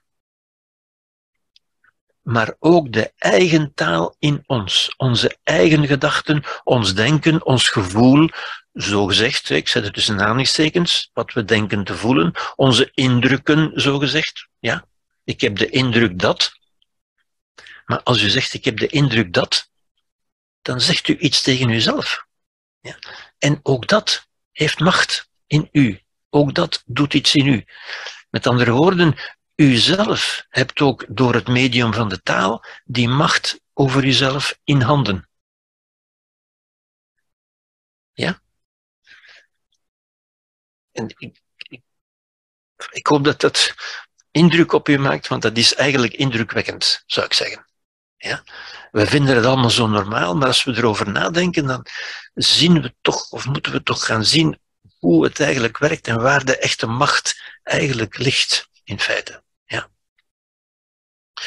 De stem van de angst in ons en de stem van de angst, ook dat is een verdingelijking, hè? zoals u weet, de angst bestaat niet, hè? maar dat, dat proces, die woorden in ons, dit zal je nooit lukken. Die woorden zijn niet het gevolg van angst. Die woorden creëren angst. Die woorden hebben een effect dat we angst noemen. Ja? En dit zijn woorden die makkelijk, tussen vele andere woorden die, ons, die makkelijk in ons opduiken. Dit zal je nooit lukken, je gaat je belachelijk maken, je gaat falen enzovoort. Het woordje falen is een ongelooflijk sterk woord. Als we dat woord in ons bewustzijn krijgen, ongeacht of het van buiten komt of van binnenuit, maar dat woord doet iets. Want falen, nee, dat willen wij niet natuurlijk. Ja? Ziet u onmiddellijk een emotie van, nee, dat wil ik niet. Ja? Angst is de stem, het denkpatroon van het kind, van het oerbrein, van de intuïtie, van de sociale clichés ook. Die sociale clichés, die sociale woorden die we zo vaak horen. Ja? Je bent zwak, je bent kwetsbaar. Hoe vaak horen we dat niet? Ja? Mensen maken er zelfs een punt van eer van, van kwetsbaar te zijn. Onbegrijpelijk, ja. Van overgevoelig te zijn, ja. Je gaat dat niet aankunnen, het zal je niet lukken. En ziet u, als die gedachten in je opkomen, in ons opkomen, moet ik zeggen, die komen in ieder van ons op, omdat die ook voortdurend bevestigd worden. Maar die doen natuurlijk iets. Ja? Ik hoop dat ik het u duidelijk heb uitgelegd natuurlijk. Hè. Uh, je gaat falen, je gaat je belachelijk maken. Ja? Als die gedachten, dat zijn geen neutrale gedachten, hè. dat zijn gedachten die iets doen, of nogmaals, waar wij iets mee doen. Ja? Op, op zich kunnen gedachten niks doen. Ja? Op zich kunnen dingen die mensen ons zeggen, ons niks doen. Een compliment of een kritiek of een belediging, dat zijn klanken die, die, die uitgesproken worden en die tot ons komen. Maar wij hechten er een betekenis aan. Een betekenis van, oh nee, dit kan toch niet, bijvoorbeeld. Ja? Je zal afgewezen worden, je zult je slecht voelen. Het antwoord van de volwassenen van de redelijkheid. En dat is natuurlijk de clue van de, van de zaak, zou ik zeggen. Hè? Als u begrijpt hoe machtig die woorden eigenlijk zijn, dan is het van het allergrootste belang dat u daar een antwoord op geeft. Weet u, als, als u daarbij stopt, en dat is wat mensen vaak doen. Ja? En daarom zeg ik ook vaak, mensen laten angst het laatste woord hebben. Als u daarbij stopt, dan blijft dat in uw brein zitten als realiteit. Ja? Wat kunt u doen? Kunt u die gedachten wegkrijgen? Kunt u die verdringen, eh, doen verdwijnen, doen verdampen? Nee. Nee, dat kan niet. Ze zijn in uw bewustzijn. Ze gaan er niet uit. Wat kunt u wel, het enige wat u wel kunt doen, is er een volwassen antwoord op geven. Ja? En dat is wat mensen niet genoeg beseffen. Niet omdat ze dom of lui zijn, maar omdat ons dat niet gezegd wordt. Je kunt op die gedachte een antwoord geven. Het antwoord van de volwassenen, van de redelijkheid. Bijvoorbeeld, als mens kun je niet falen. Je kunt niet falen. Ik heb het onlangs nog tegen iemand gezegd. Mensen zijn zo verrast als ze dat horen. Ja. Als mens kun je niet falen. Je gedrag kan falen. Omdat je bijvoorbeeld niet de deskundigheid hebt om iets te doen. Je hebt, je hebt het niet genoeg geleerd. Maar dat is gedrag dat kun je wijzigen, dat kun je bijleren. Maar als mens kun je toch niet zeggen dat je gefaald bent. Wie zou nu kunnen zeggen dat een andere mens gefaald is? Ja. Het gedrag faalt. Ja? Zelfvertrouwen, Zelfvertrouwen is natuurlijk alleen maar de gedachte van natuurlijk ga ik dat aankunnen. En waarom gaat u dat aankunnen? Omdat u een normaal mens bent. En omdat de mens dat aan kan. Als anderen dat kunnen, kunt u dat ook. Als anderen in die lift kunnen, kunt u dat ook. U, u, u bent niet zo speciaal dat u kunt zeggen, ja, al die anderen kunnen dat, maar ik kan dat niet. Zie je, dat is juist niet redelijk. Redelijkerwijze moet u toch zeggen, dat wat, wat zoveel andere mensen kunnen, dat kan ik ook. Ik kan dat ook. Want ik ben een volwassen mens, ik heb alles wat nodig is, ik ben klaar, het leven mag komen en glimlach ernaar. Niets is sterker dan een glimlach. Als u glimlacht naar die lift, dan beseft u, die lift is geen monster. Dat u wat gaat aandoen, waar u iets zult krijgen. Die lift is een, is een technisch hulpmiddel dat u naar de goede verdieping brengt. Het is niet nodig alle problemen op te lossen voor ze er zijn. Ja. En vooral dat laatste niet, laat angst niet het laatste woord hebben. Zorg dat u het laatste woord hebt. Geef er een antwoord op. Een volwassen antwoord. Maar als u dat niet doet, als u stopt bij die gedachte, als u die gedachte verder in uw bewustzijn laat zijn, dan, dan draagt u er de gevolgen van natuurlijk. U kunt niet die gedachten en mensen denken dat vaak, hè, dat behoort bij dat wat ze weg willen krijgen. Ik wil die gedachten, zwarte gedachten noemt men dat dan vaak, ja. Dat zijn geen zwarte gedachten, dat zijn ook geen witte gedachten, dat zijn gedachten. Die u niet wegkrijgt, zoals u uw Nederlands niet wegkrijgt. Maar u kunt wel andere woorden gaan gebruiken, een andere taal gaan spreken. U kunt uw dialect niet wegkrijgen, maar u kunt wel Nederlands gaan spreken. Ja? Structureel, een structureel antwoord, dat wil zeggen een algemeen dat altijd geldig is, wat zich ook voordoet, wat zich ook voordoet. Ja? U hoeft niet alles op te sommen, wat zich ook voordoet. Ik kan altijd een volwassen, intelligent, waardig antwoord geven. Als u dat beseft, dan moet u toch niet meer bang zijn van gedachten. Die gedachten mogen komen. Ja? U glimlacht ertegen en u geeft een volwassen, een waardig antwoord. Een antwoord vanuit vrede, zou ik zeggen. Ja? Ik heb het belangrijkste al gezegd, denk ik. Um, ja, dit hebben we. Ja, ja. Um, dus ik heb het over het cognitieve gehad. Ja. Dit is het cognitieve natuurlijk. Ja wat, u, wat, wat dus met woorden, met taal gebeurt. Ja. Er is natuurlijk ook het uh, somatische, de somatische benadering. Dus het cognitieve spreekt tegen het narratieve brein. Het somatische spreekt tegen het emotionele brein, dat op zijn beurt uh, tot het lichaam spreekt natuurlijk. Ja. De somatische benadering, dat is eigenlijk in die lift stappen. Dat is het doen. Ja. Dat is geen taal, maar geruststellende beelden, tekens, signalen, films, non-verbale taal. Als u in die lift stapt, dan geeft u aan uw emotionele brein het signaal, zie je wel dat ik dat kan? Ik kan dat natuurlijk. U toont dat u het kunt. U moet niet afwachten tot u het kunt, want dat komt nooit. U toont dat u het kunt. U zegt eigenlijk tegen uw emotionele brein en tegen uw lichaam van kijk, zie maar, ik kan dat wel. Ja? En dat spreekt. Niet gaan discussiëren, niet, niet in taal. Ja? Natuurlijk gaan de twee samen. Ja? Het is doordat u eerst uh, uw narratieve brein hebt toegesproken, dat u er makkelijker zult toekomen van dat ook te gaan doen, natuurlijk. Ja? Maar het is wel een, een een ander systeem, zou ik zeggen. Het ene is verbaal, het andere is niet verbaal. Ja?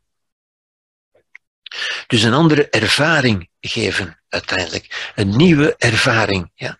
Een ervaring van vertrouwen, van veiligheid. Zie je wel, je kan dat doen en er gebeurt niks dat is wat, gebeurt in therapie, dat is wat gebeurt in exposure. exposure is het, het woord daarvoor, het Engelse woord, dat klinkt altijd wat wetenschappelijker natuurlijk, maar dat wil gewoon zeggen blootstelling. Doen dat waar u bang voor was. Ja. Dat gebeurt ook in hypnose, dat gebeurt ook in EMDR. Ja. En nogmaals, ook hier is dat beelddenken, doordat u dat beeld geeft, u geeft eigenlijk aan uw emotionele brein het beeld van, zie je wel, ik stap in die lift en die lift die doet niks. En als u dat even doet, dan kunt u alleen maar lachen over uzelf, glimlachen van, hoe heb ik dat nu kunnen geloven dat die lift iets aan mij zou doen? Ja? Bewust opnieuw, bewust een beeld oproepen dat het tot het onbewuste brein spreekt. En iets doen is aan uw onbewuste een ander beeld geven. Ja? Niet meer het beeld van die lift waar ik van wegloop, maar het beeld van die lift waar ik instap. En u kunt lift door alles vervangen natuurlijk, hè, door vliegtuigen of autostraden of wat dan ook. Ja. Alleen is het met een lift natuurlijk gemakkelijker dan met een vliegtuig of een autostrade. Ja, maar goed, dat zijn praktische dingen.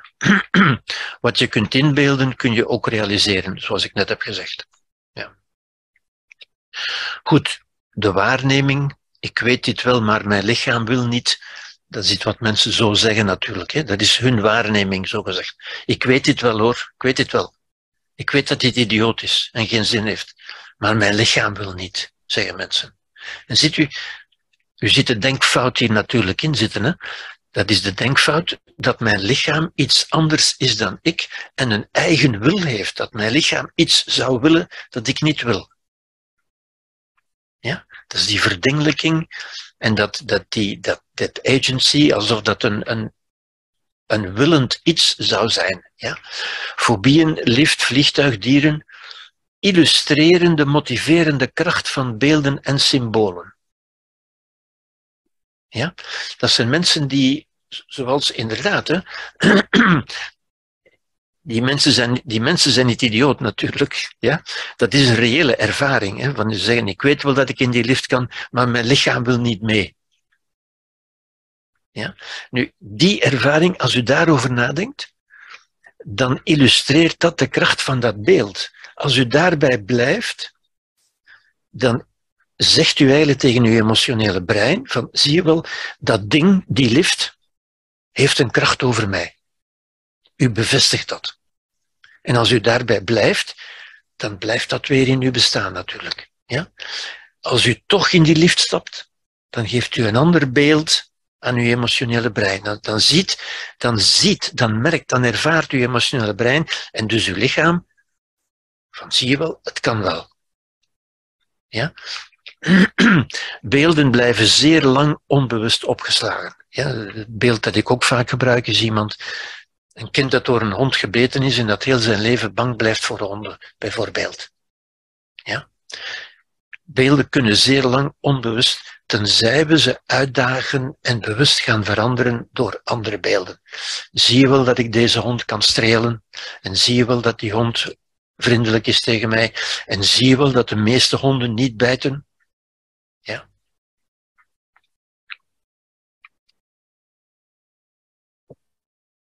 Beelden zijn bijvoorbeeld plaatsen, gebeurtenissen, gezichten ook. Hè.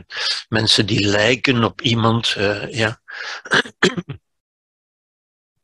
iemand die ooit door een, door een, uh, door een bruin mens uh, onheus behandeld is of beledigd is of iets dergelijks. Hè kan boos of kwaad of angstig blijven op alle bruine mensen, bijvoorbeeld. Ja.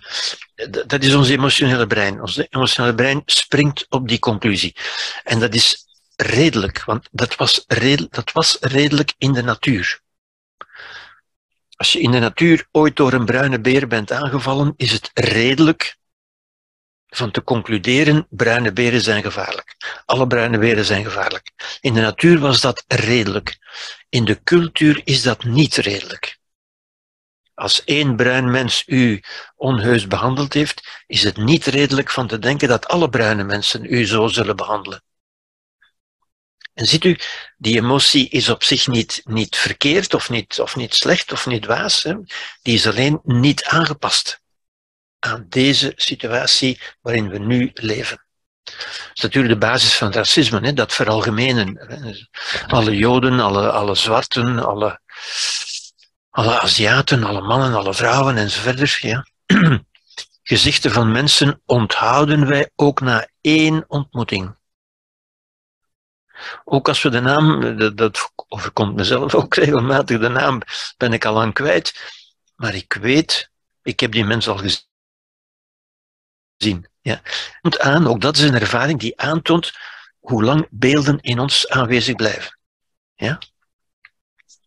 Dat wordt ook gebruikt natuurlijk in de, in de marketingstrategie van cosmetica, drank, voeding, sigaretten enzovoort. Ja? Men gebruikt beelden, juist omdat die beelden zo lang in ons aanwezig blijven en zo lang een sfeer van, van luxe, van plezier, van ontspanning kunnen met zich brengen. Ja? Maar het omgekeerde is natuurlijk ook waar. Ja? beelden, bepaalde beelden die men traumatiserend noemt.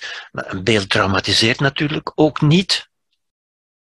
Maar wij kunnen getraumatiseerd reageren als we een beeld zien dat lijkt op dat ene, die ene situatie waarin we getraumatiseerd zijn, zijn geweest. Ja. Goed. Dus niet angst of andere gevoelens vermijden, wel rustig onder ogen leren zien. Gewenning door exposure, blootstelling. Ja. Herinneringen. Mensen zeggen vaak, ja, maar ik weet dat ik dat niet kan, want dat is toen ook niet gelukt en verder. Ja. Aan die herinneringen terug bewust terugdenken en met volwassen emotie weer opslaan. Ja. Die bewust ja, niet ik wil er niet aan denken, maar er bewust aan denken. En denken, voortaan ga ik dat anders doen, op een meer volwassen manier. Ja. Dat is het geval bij de PRI, dat is een, een therapievorm van Ingeborg Bosch. PRI is uh, Past Reality Integration. Dat wil zeggen het integreren van uh, vroegere um, gebeurtenissen, vooral bij trauma natuurlijk, traumatische gebeurtenissen, ja, die integreren op een volwassen manier. Dat is het. Ja? Dat beeld is vaak opgeslagen als kind.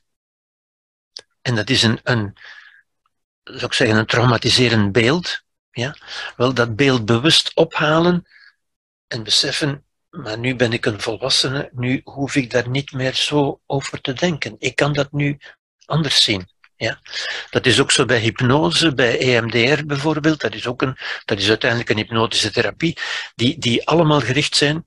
Dat zijn rituelen, zou ik zeggen, ja?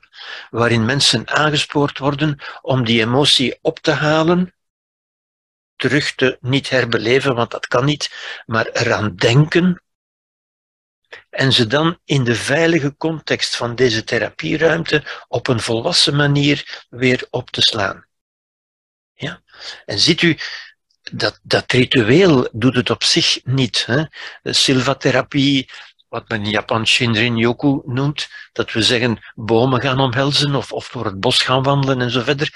Het zijn niet die bomen, het is niet die EMDR.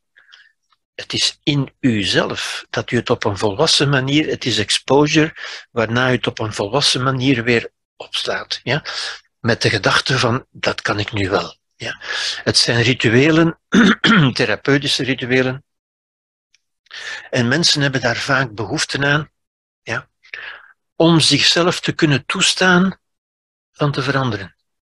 Want anders blijven ze zeggen, ja maar nee, ik weet dat, ik weet dat ik dat niet kan en ik ben zo en ik kan daar niet over en, en zo verder.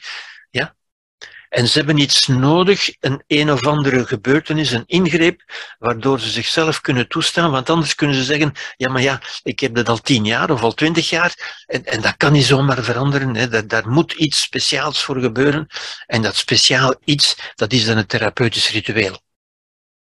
Waarin ze uiteindelijk die oude herinnering ophalen en terug opslaan als een volwassen herinnering met de ondertiteling van ik kan dat wel. Voortaan kan ik dat wel. Bij, die, bij dat oude beeld stond de ondertiteling van dit ga je nooit kunnen. Ja.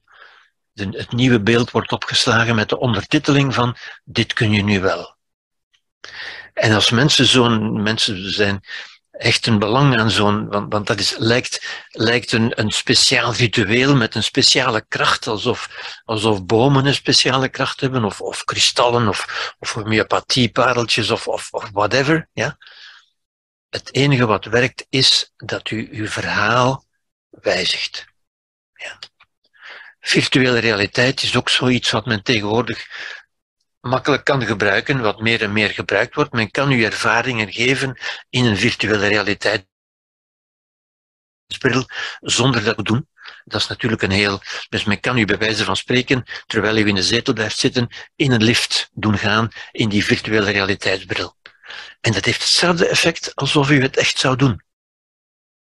Want u, u, uw brein gaat geloven van, zie je wel, ik kan dat wel. Het is altijd hetzelfde, uiteindelijk. Ja? Plus, bij voorkeur, een beeld van vrede. Ja? Als u daarbij een beeld van vrede hebt, ja, creëert, in uzelf oproept, versterkt dat nog, natuurlijk. Ja? Goed. Um, ja, dit is wat men vaak zegt en waar meer waarheid in zit dan men denkt natuurlijk. Men zegt dat vaak als grapje, maar er zit eigenlijk een diepe waarheid in. You fake it until you make it. Dat wil zeggen, je doet alsof tot je het echt doet. En eigenlijk gaat alle leren op die manier. Alle leren, of het nu leren fietsen is of leren viool spelen, is je begint met te doen alsof je het al kunt. En door te doen alsof je het al kunt, ga je het uiteindelijk kunnen.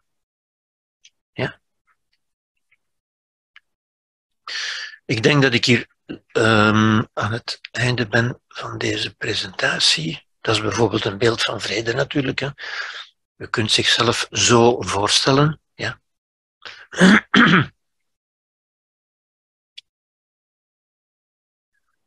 um, ja, nog een paar therapeutische benaderingen, maar eigenlijk heb ik alles gezegd over. Cognitieve therapie is wat we eigenlijk gezegd hebben. ACT is ook zoiets, uh, ja, mensen komen dan om, om, een speciale therapie vragen en die, ze denken dan dat dat nu iets is wat, wat een speciale macht heeft. ACT is um, acceptance and commitment therapie. Acceptance is ook weer het aanvaarden. Ja, aanvaarden dat er is wat er is, geweest is wat er, wat er geweest is, en dat er kan komen wat er komt. Dat wil zeggen er ja tegen zeggen. Ja. En commitment therapie wil zeggen dat je je committeert, zoals men soms in slecht Nederlands zegt, dat je besluit je voortaan zo te gaan gedragen. Ja. In functie van een bepaalde waarde natuurlijk. Ja. Ik ga mij voortaan als een volwassene gedragen. Volwassen zijn is de, is de als een, wijs, is een, een waarde van wijsheid. Ik ga, het op een wijze manier doen, op een redelijke manier, op een volwassen manier, op een antropologische manier, op een filosofische manier. Al die woorden zeggen een beetje hetzelfde. Dat we zeggen als een volwassen manier, niet als een kind. Ja. PRI staat hier ook nog eens bij. Ja, EMDR heb ik ook al besproken natuurlijk. ja. Plus natuurlijk al die lichaams, de zogenaamde lichaamsgebaseerde benaderingen. Ja. Yoga, meditatie, mindfulness, neurofeedback, theater, dans, samen zingen en zo verder. Ja, waar, waar uh, um, Van der Kolk het vaak over heeft. Hè. Ook dat wekt nieuwe ervaringen natuurlijk. Ja? Lichaamswerk, massage, Oosterse geneeswijze, aroma's, bachbloesem, zo verder magische symbolische rituelen, met, met uw chakras werken en zo dingen. Ja. Maar elk therapeutisch rituelen, dit zijn rituelen natuurlijk, hè, creëert, en dat vergeten mensen heel vaak, ja. In feite zijn er geen lichaamsgebaseerde benaderingen. Dat zijn rituelen waarbij ook altijd een cognitief kader wordt gecreëerd van betekenissen en verwachtingen. Ook mensen die naar zoiets toe gaan, die zeggen ik ga yoga doen of ik ga acupunctuur of, of, of of wat dan ook, hè, gaan met een zekere verwachting. En die verwachting hypnotiseert hen al. Ook die verwachting is een cognitief kader. Ja? Dat maakt dat, dat je bij mensen nooit een louter lichaamsgebaseerde benadering kunt hebben. Want mensen verwachten er altijd iets van. En als ze dat verwachten, dan geven ze eigenlijk de macht aan dat ritueel om die verandering teweeg te brengen. Eigenlijk doen ze het zelf. Natuurlijk, zoals, zoals altijd. Hè? Ja. Goed. Ja, dit heb ik al gezien. Uh, dus omgaan met angst is dus emotionele bevrijding en autonomie. Autonomie wil dus zeggen dat u uw macht terugneemt bij uzelf. Dat u niet langer aan mensen, aan woorden, aan gebeurtenissen, aan herinneringen de macht geeft. Ja? Dat u beseft eigenlijk, alle macht is mijn macht. Ja? Zolang men mogelijke gebeurtenissen niet rustig onder ogen kan zien, is men niet vrij. Geeft men aan die gebeurtenissen een macht over onszelf. Als dat in het verleden is, heet dat trauma. Als het in de toekomst is, heet dat angst natuurlijk. Resilientie of veerkracht, dat is niet een magisch iets, dat is het geloof, ik kan dat aan. Ik ga dat doen. Wat er ook gebeurt, ik kan altijd een waardig, sereen, intelligent, volwassen antwoord geven.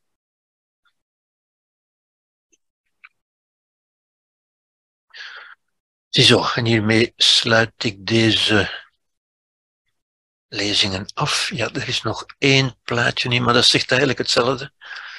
Ik denk dat ik het misschien al getoond heb. Uh, houding tegenover ideeën. Ja. Niet vechten, niet proberen er niet aan te denken.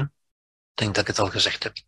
Maar er anders aan denken, een nieuwe input geven aan uzelf, met wijsheid, met andere woorden vaak.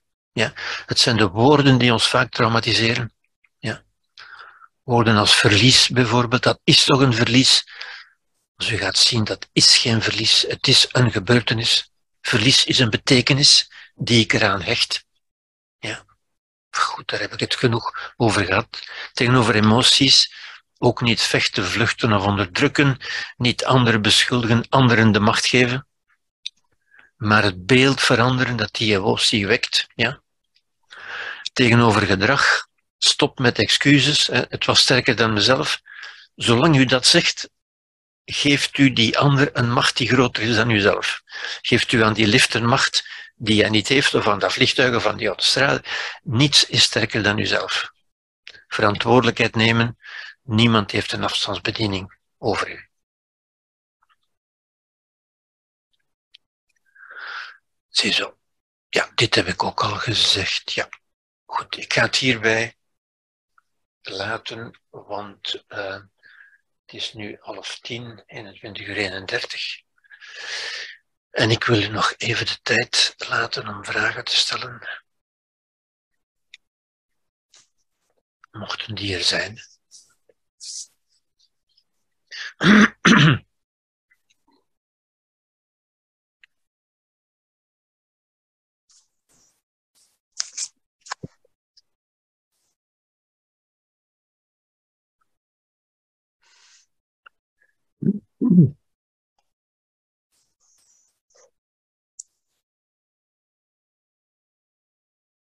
Zijn er vragen of bedenkingen?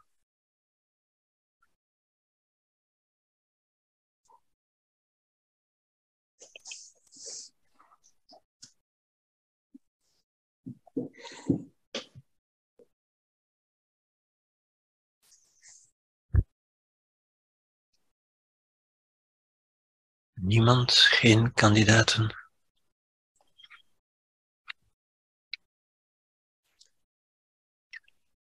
Je kan ook altijd een indruk uh, eventjes uh, uitdrukken. We geven natuurlijk angst niet het laatste woord, maar we nemen zelf het laatste woord.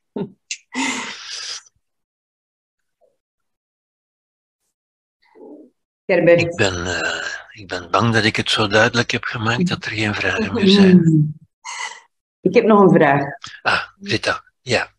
Um, wij, ik heb vandaag op school uh, ontdekt, denk ik toch, dat angst ook wel kan uh, zich uiten door boosheid. Door?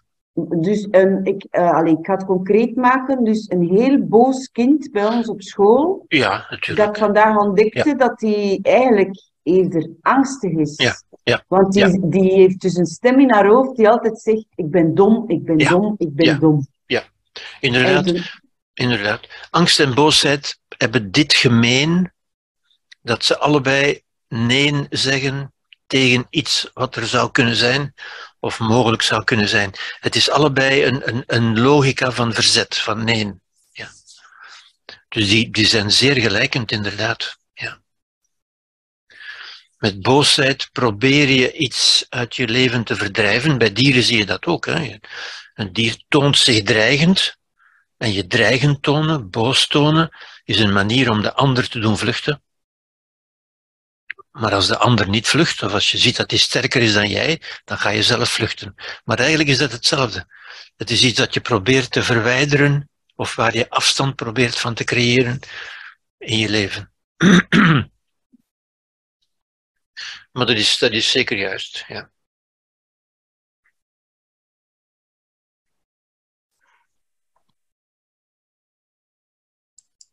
Ja, is dat een antwoord, Rita? Ja.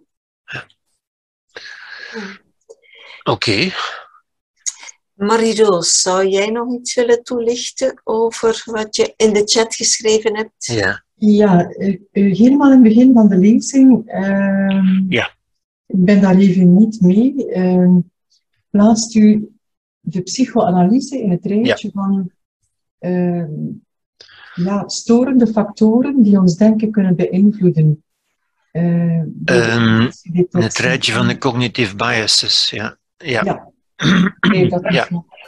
Omdat men, dat is ten eerste een voorbeeld van verdingelijking, omdat men doet alsof, dat, dat is het, het courante psychoanalytische spreken, ja, alsof het onbewuste of het onderbewuste en het bovenbewuste, alsof dat dingen zijn die iets willen van ons, die iets doen met ons.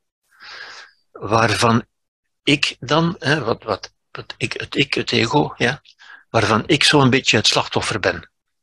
Die iets met mij doen. Ja.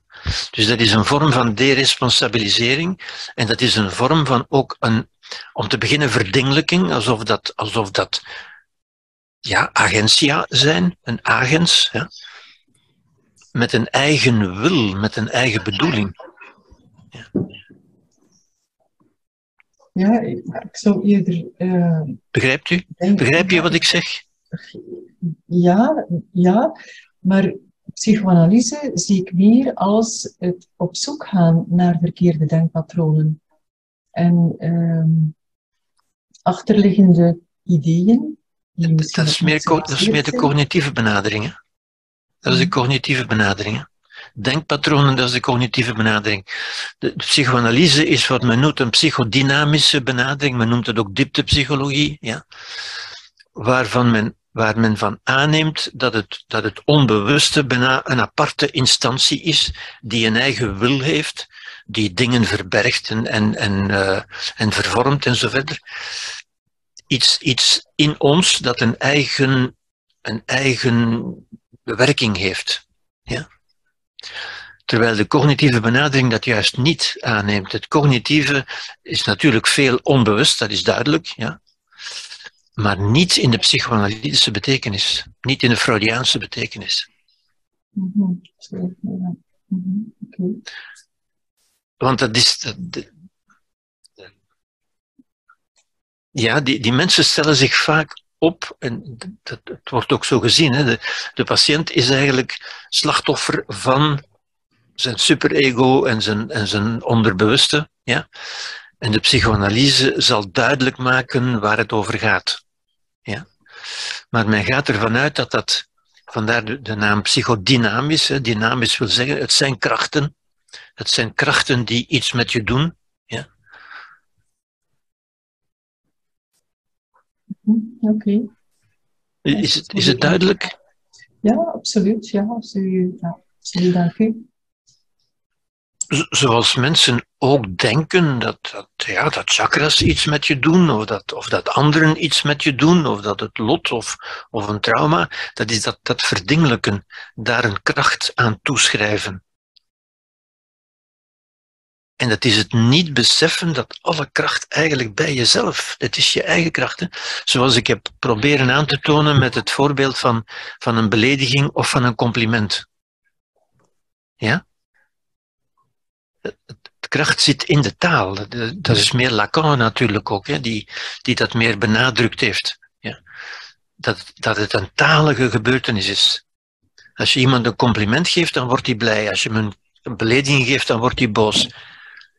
Waar zit de kracht?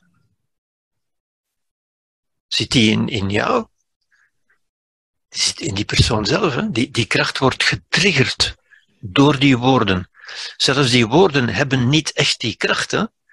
maar die woorden triggeren iets in die persoon zelf. Mm Maar die maakt zichzelf blij en die maakt zichzelf boos. Mm -hmm. Oké, okay, dank je.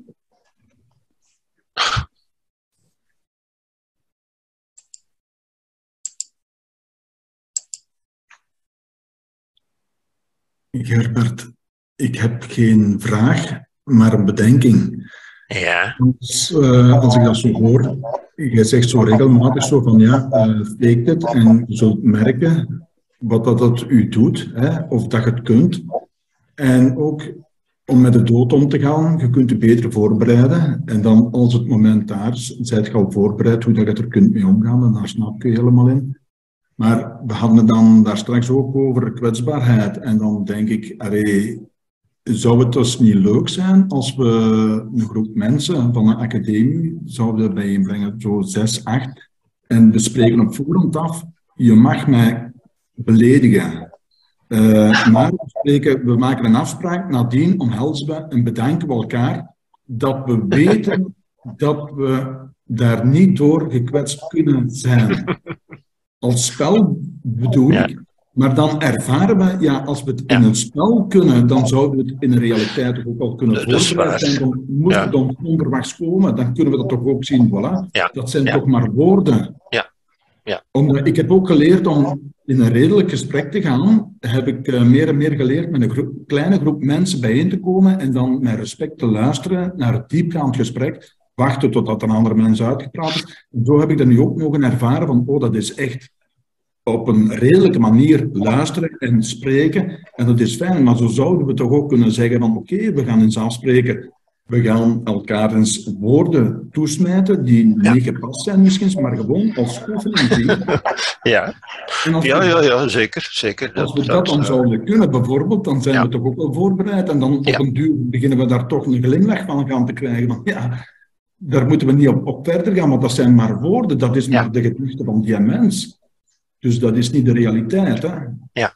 Dat was zo'n bedenking dat ik had. Ja, ja dat is zeker. Dat, dat, is, ja, dat zou een therapeutisch procedé zijn trouwens. Ja, ja. Zoals men ook familieopstellingen doet tegenwoordig. Hè? Dus, ja. Waarbij men mensen plaatst op de, op de plaats waar bepaalde familieleden gestaan hebben enzovoort. Ja. Mhm. Men, men, men, men kan dat doen en dat heeft, ja, als, als, dat is weer, als men daarin gelooft, als men dat gelooft, dan heeft dat natuurlijk weer, weer indruk. Hè, maar uiteindelijk is dat dan verder geëvolueerd en sommigen gaan dat dan doen met, met poppetjes op een tafel. Ja? En uiteindelijk gaat men dan ook interne familieopstellingen doen. Dat we zeggen, je kunt het ook je voorstellen. Voorstellen, ja. En dan hoef je het niet meer in het echt te doen. Ja? En dan, dan, zie je, waar komt het eigenlijk op aan? Het, het, zijn niet die mensen die daar staan, of niet die poppetjes. Het, het is je voorstelling, uiteindelijk. Hè? Mhm. Maar dat is weer zo een, een, een bepaald ritueel dat, dat lijkt diepzinnig te zijn en, en interessant en, en, en, een, en een bepaalde kracht te, te bezitten. Of, ja. Mm ik, ik zie ook hier ook staan, dit, het is van uh, Marie-Roos, denk ik, hè, van Agency Detection. Ja, voor de bij de, ik had uh, geënterd ja. terwijl eigenlijk ja. de vraag nog niet af was. Maar het is een woord, het, het, is inderdaad, maar het is een belangrijk iets. Hè. Um, want dat is uiteindelijk complotdenken ook. Hè. Religieus denken, dat is van alles wat er is, daar moet toch iemand achter zitten. Dat is eigenlijk complotdenken. Hè? Dat kan geen toeval zijn, dat kan toch zomaar niet ontstaan zijn, daar moet iemand achter zitten. Ja. Nu, in, dat, dat is ook een, een biologisch patroon dat in ons is. En zoals alle biologische patronen is dat um, bedoeld of is dat, is dat geselecteerd voor de overleving. Ja? En dat komt erop neer dat als je naar een, stel dat je naar een boom kijkt Al die blaadjes bewegen. Ja. Maar plots zie je daar een bepaald patroon in die blaadjes. En dan ga je naderbij kijken en dan zie je, ah, een van die bladen, dat is geen blad, dat is de kop van een slang. Zie je? En je hebt dus belang bij voldoende angstig zijn om te gaan onderzoeken, zit daar misschien geen slang achter? En dat is de basis van complotdenken. Hè? Als we een bepaald patroon zien, dan denken we dat, dat dat kan geen toeval zijn. Daar zit zeker iets achter. En wij denken dan altijd, dat is onze negativity bias, hè? denken altijd, daar zit zeker een vijand achter. Er zit zeker een roofdier achter. Ja? En daarom wordt dat in ons ook zo makkelijk getriggerd, dat patroon, hè? Zoals, zoals angst in het algemeen, hè? voor onze overleving. De, de wil tot leven is de meest fundamentele streving, waar ook de meeste angst uit ontstaat. Ja? Want een roofdier gaat mij mijn leven ontnemen. En dat, de, angst voor de dood is dat natuurlijk. Hè? Ja? De angst ook om iets, om iets niet gezien te hebben, om je te laten beetnemen. Want in de natuur bedriegen en frauderen dieren voortdurend met elkaar en ze gebruiken camouflages en zo verder. En, en iedereen moet op zijn hoede zijn van niet ergens in een val te trappen. En, en dat is het ook. Hè. Als wij iets zien, hebben we onmiddellijk de angst van, ja, maar zit hier geen vijand achter die mij in een val wil lokken? Ja?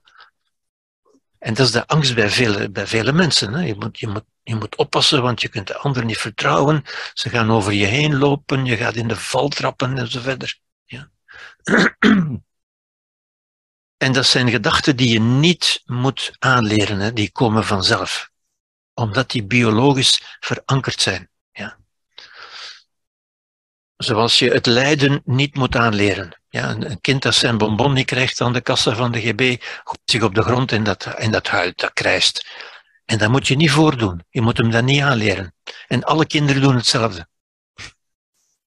Omdat het biologische patronen zijn die in ons ingeprogrammeerd zijn die tot een cognitieve bias leiden. Hè, dat is een meer, een meer geleerd woord om dat te zeggen natuurlijk. En daarom is het belangrijk van, van met, met, met verschillende mensen samen te denken over iets, omdat die biases elkaar zouden een beetje, beetje neutraliseren. maar angst is ook goed. Hè? Je weet, uh, optimisten hebben het vliegtuig uitgevonden, maar pessimisten hebben de parachute uitgevonden. Hè? En dat is goed dat men daaraan gedacht heeft. Hè. Wat, wat ga ik doen als dat vliegtuig... Ah, ik kan een parachute uitvinden. Dus negatief wil niet zeggen dat dat niet goed is. Hè. ook alles wat wij negatief noemen, ook die, die, die emoties van angst en van woede en zo verder, zijn niet negatief. Die zijn bedoeld om onze overleving te ondersteunen. Die zijn alleen niet adequaat, niet aangepast in onze cultuuromgeving.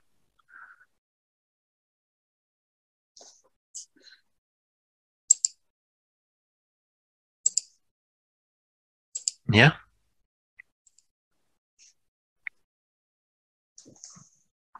Oké, als er geen vragen meer zijn,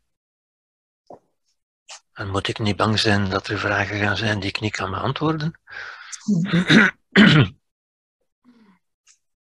mag ik misschien nog eventjes mensen die niet erin slagen om op een redelijke manier om te gaan met emoties.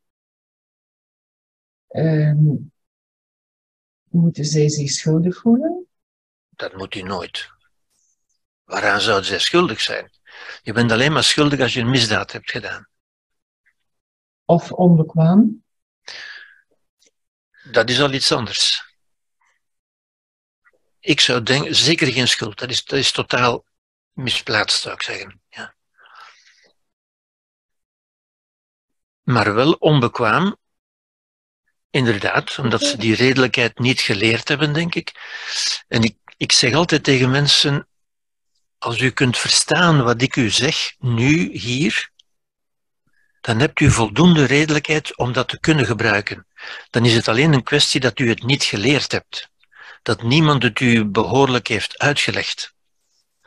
Ik, ik, denk dat het in de meeste gevallen dat is. Ja? Niet dat mensen echt onbekwaam zijn, dat geloof ik eigenlijk ook niet.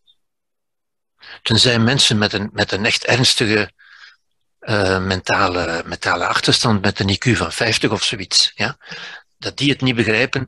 Maar ik, ik zeg altijd, als u kunt boodschappen doen en u kunt de krant lezen, dan bent u bekwaam. U moet daar niet, niet Einstein voor zijn.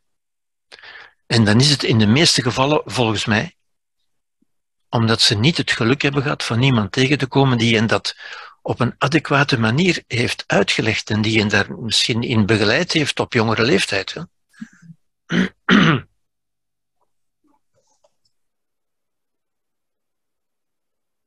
Ik zeg vaak ook, therapie kan alleen maar doen wat, wat uw ouders niet gedaan hebben. Uw ouders en uw omgeving. Therapie kan alleen maar een, educatieve aanvulling zijn. Ja. De dingen die u niet geleerd hebt op jongere leeftijd, die moet u alsnog op latere leeftijd leren. Kan dat? Ja, dat kan. Maar dat is meestal een beetje lastiger. Omdat volwassenen minder makkelijk aannemen dat ze zich zo lang hebben, hebben vergist of verkeerde ideeën hebben gehad.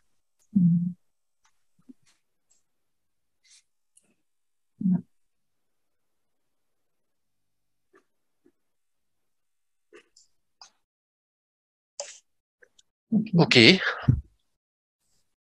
Als er geen vragen meer zijn, dan rest mij alleen u te bedanken voor uw aanwezigheid en uw aandacht. En het woord terug te geven aan Mia. Dank u wel. Dank je wel aan iedereen. Hè? Ja, als we nu beseffen dat... Jullie. Zegt je, Linnea? Wij bedanken, oh, ja. Wij bedanken jullie. Oké. Okay. ik neem aan dat ik wij mag zeggen.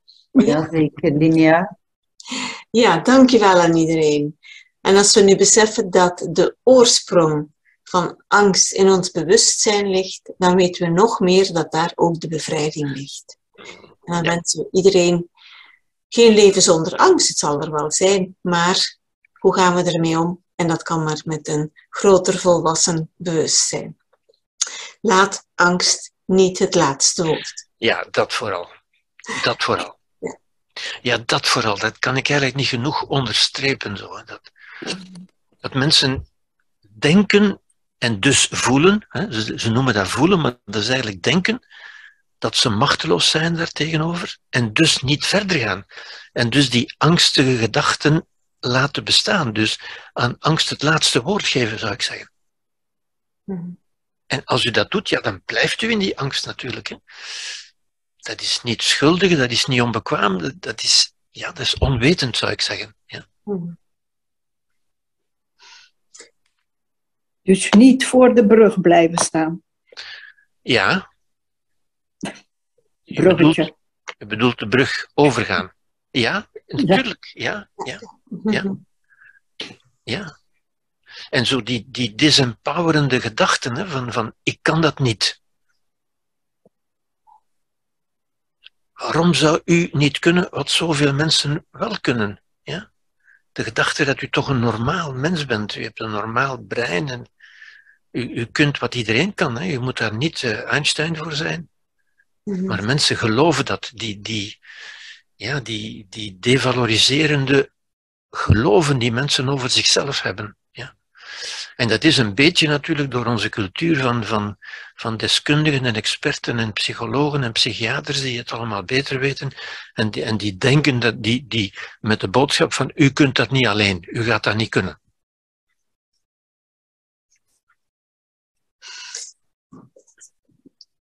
Maar volgende week dinsdag ja, start er alweer een nieuwe lezing. Ja. Want het laatste woord is nog niet gezegd en we kunnen er nog uh, heel wat aan bijdoen. Uh, vriendelijk dank voor jullie aanwezigheid en uh, wie weet tot een volgende. Tot ziens. Fijne avond. Dag. Dank.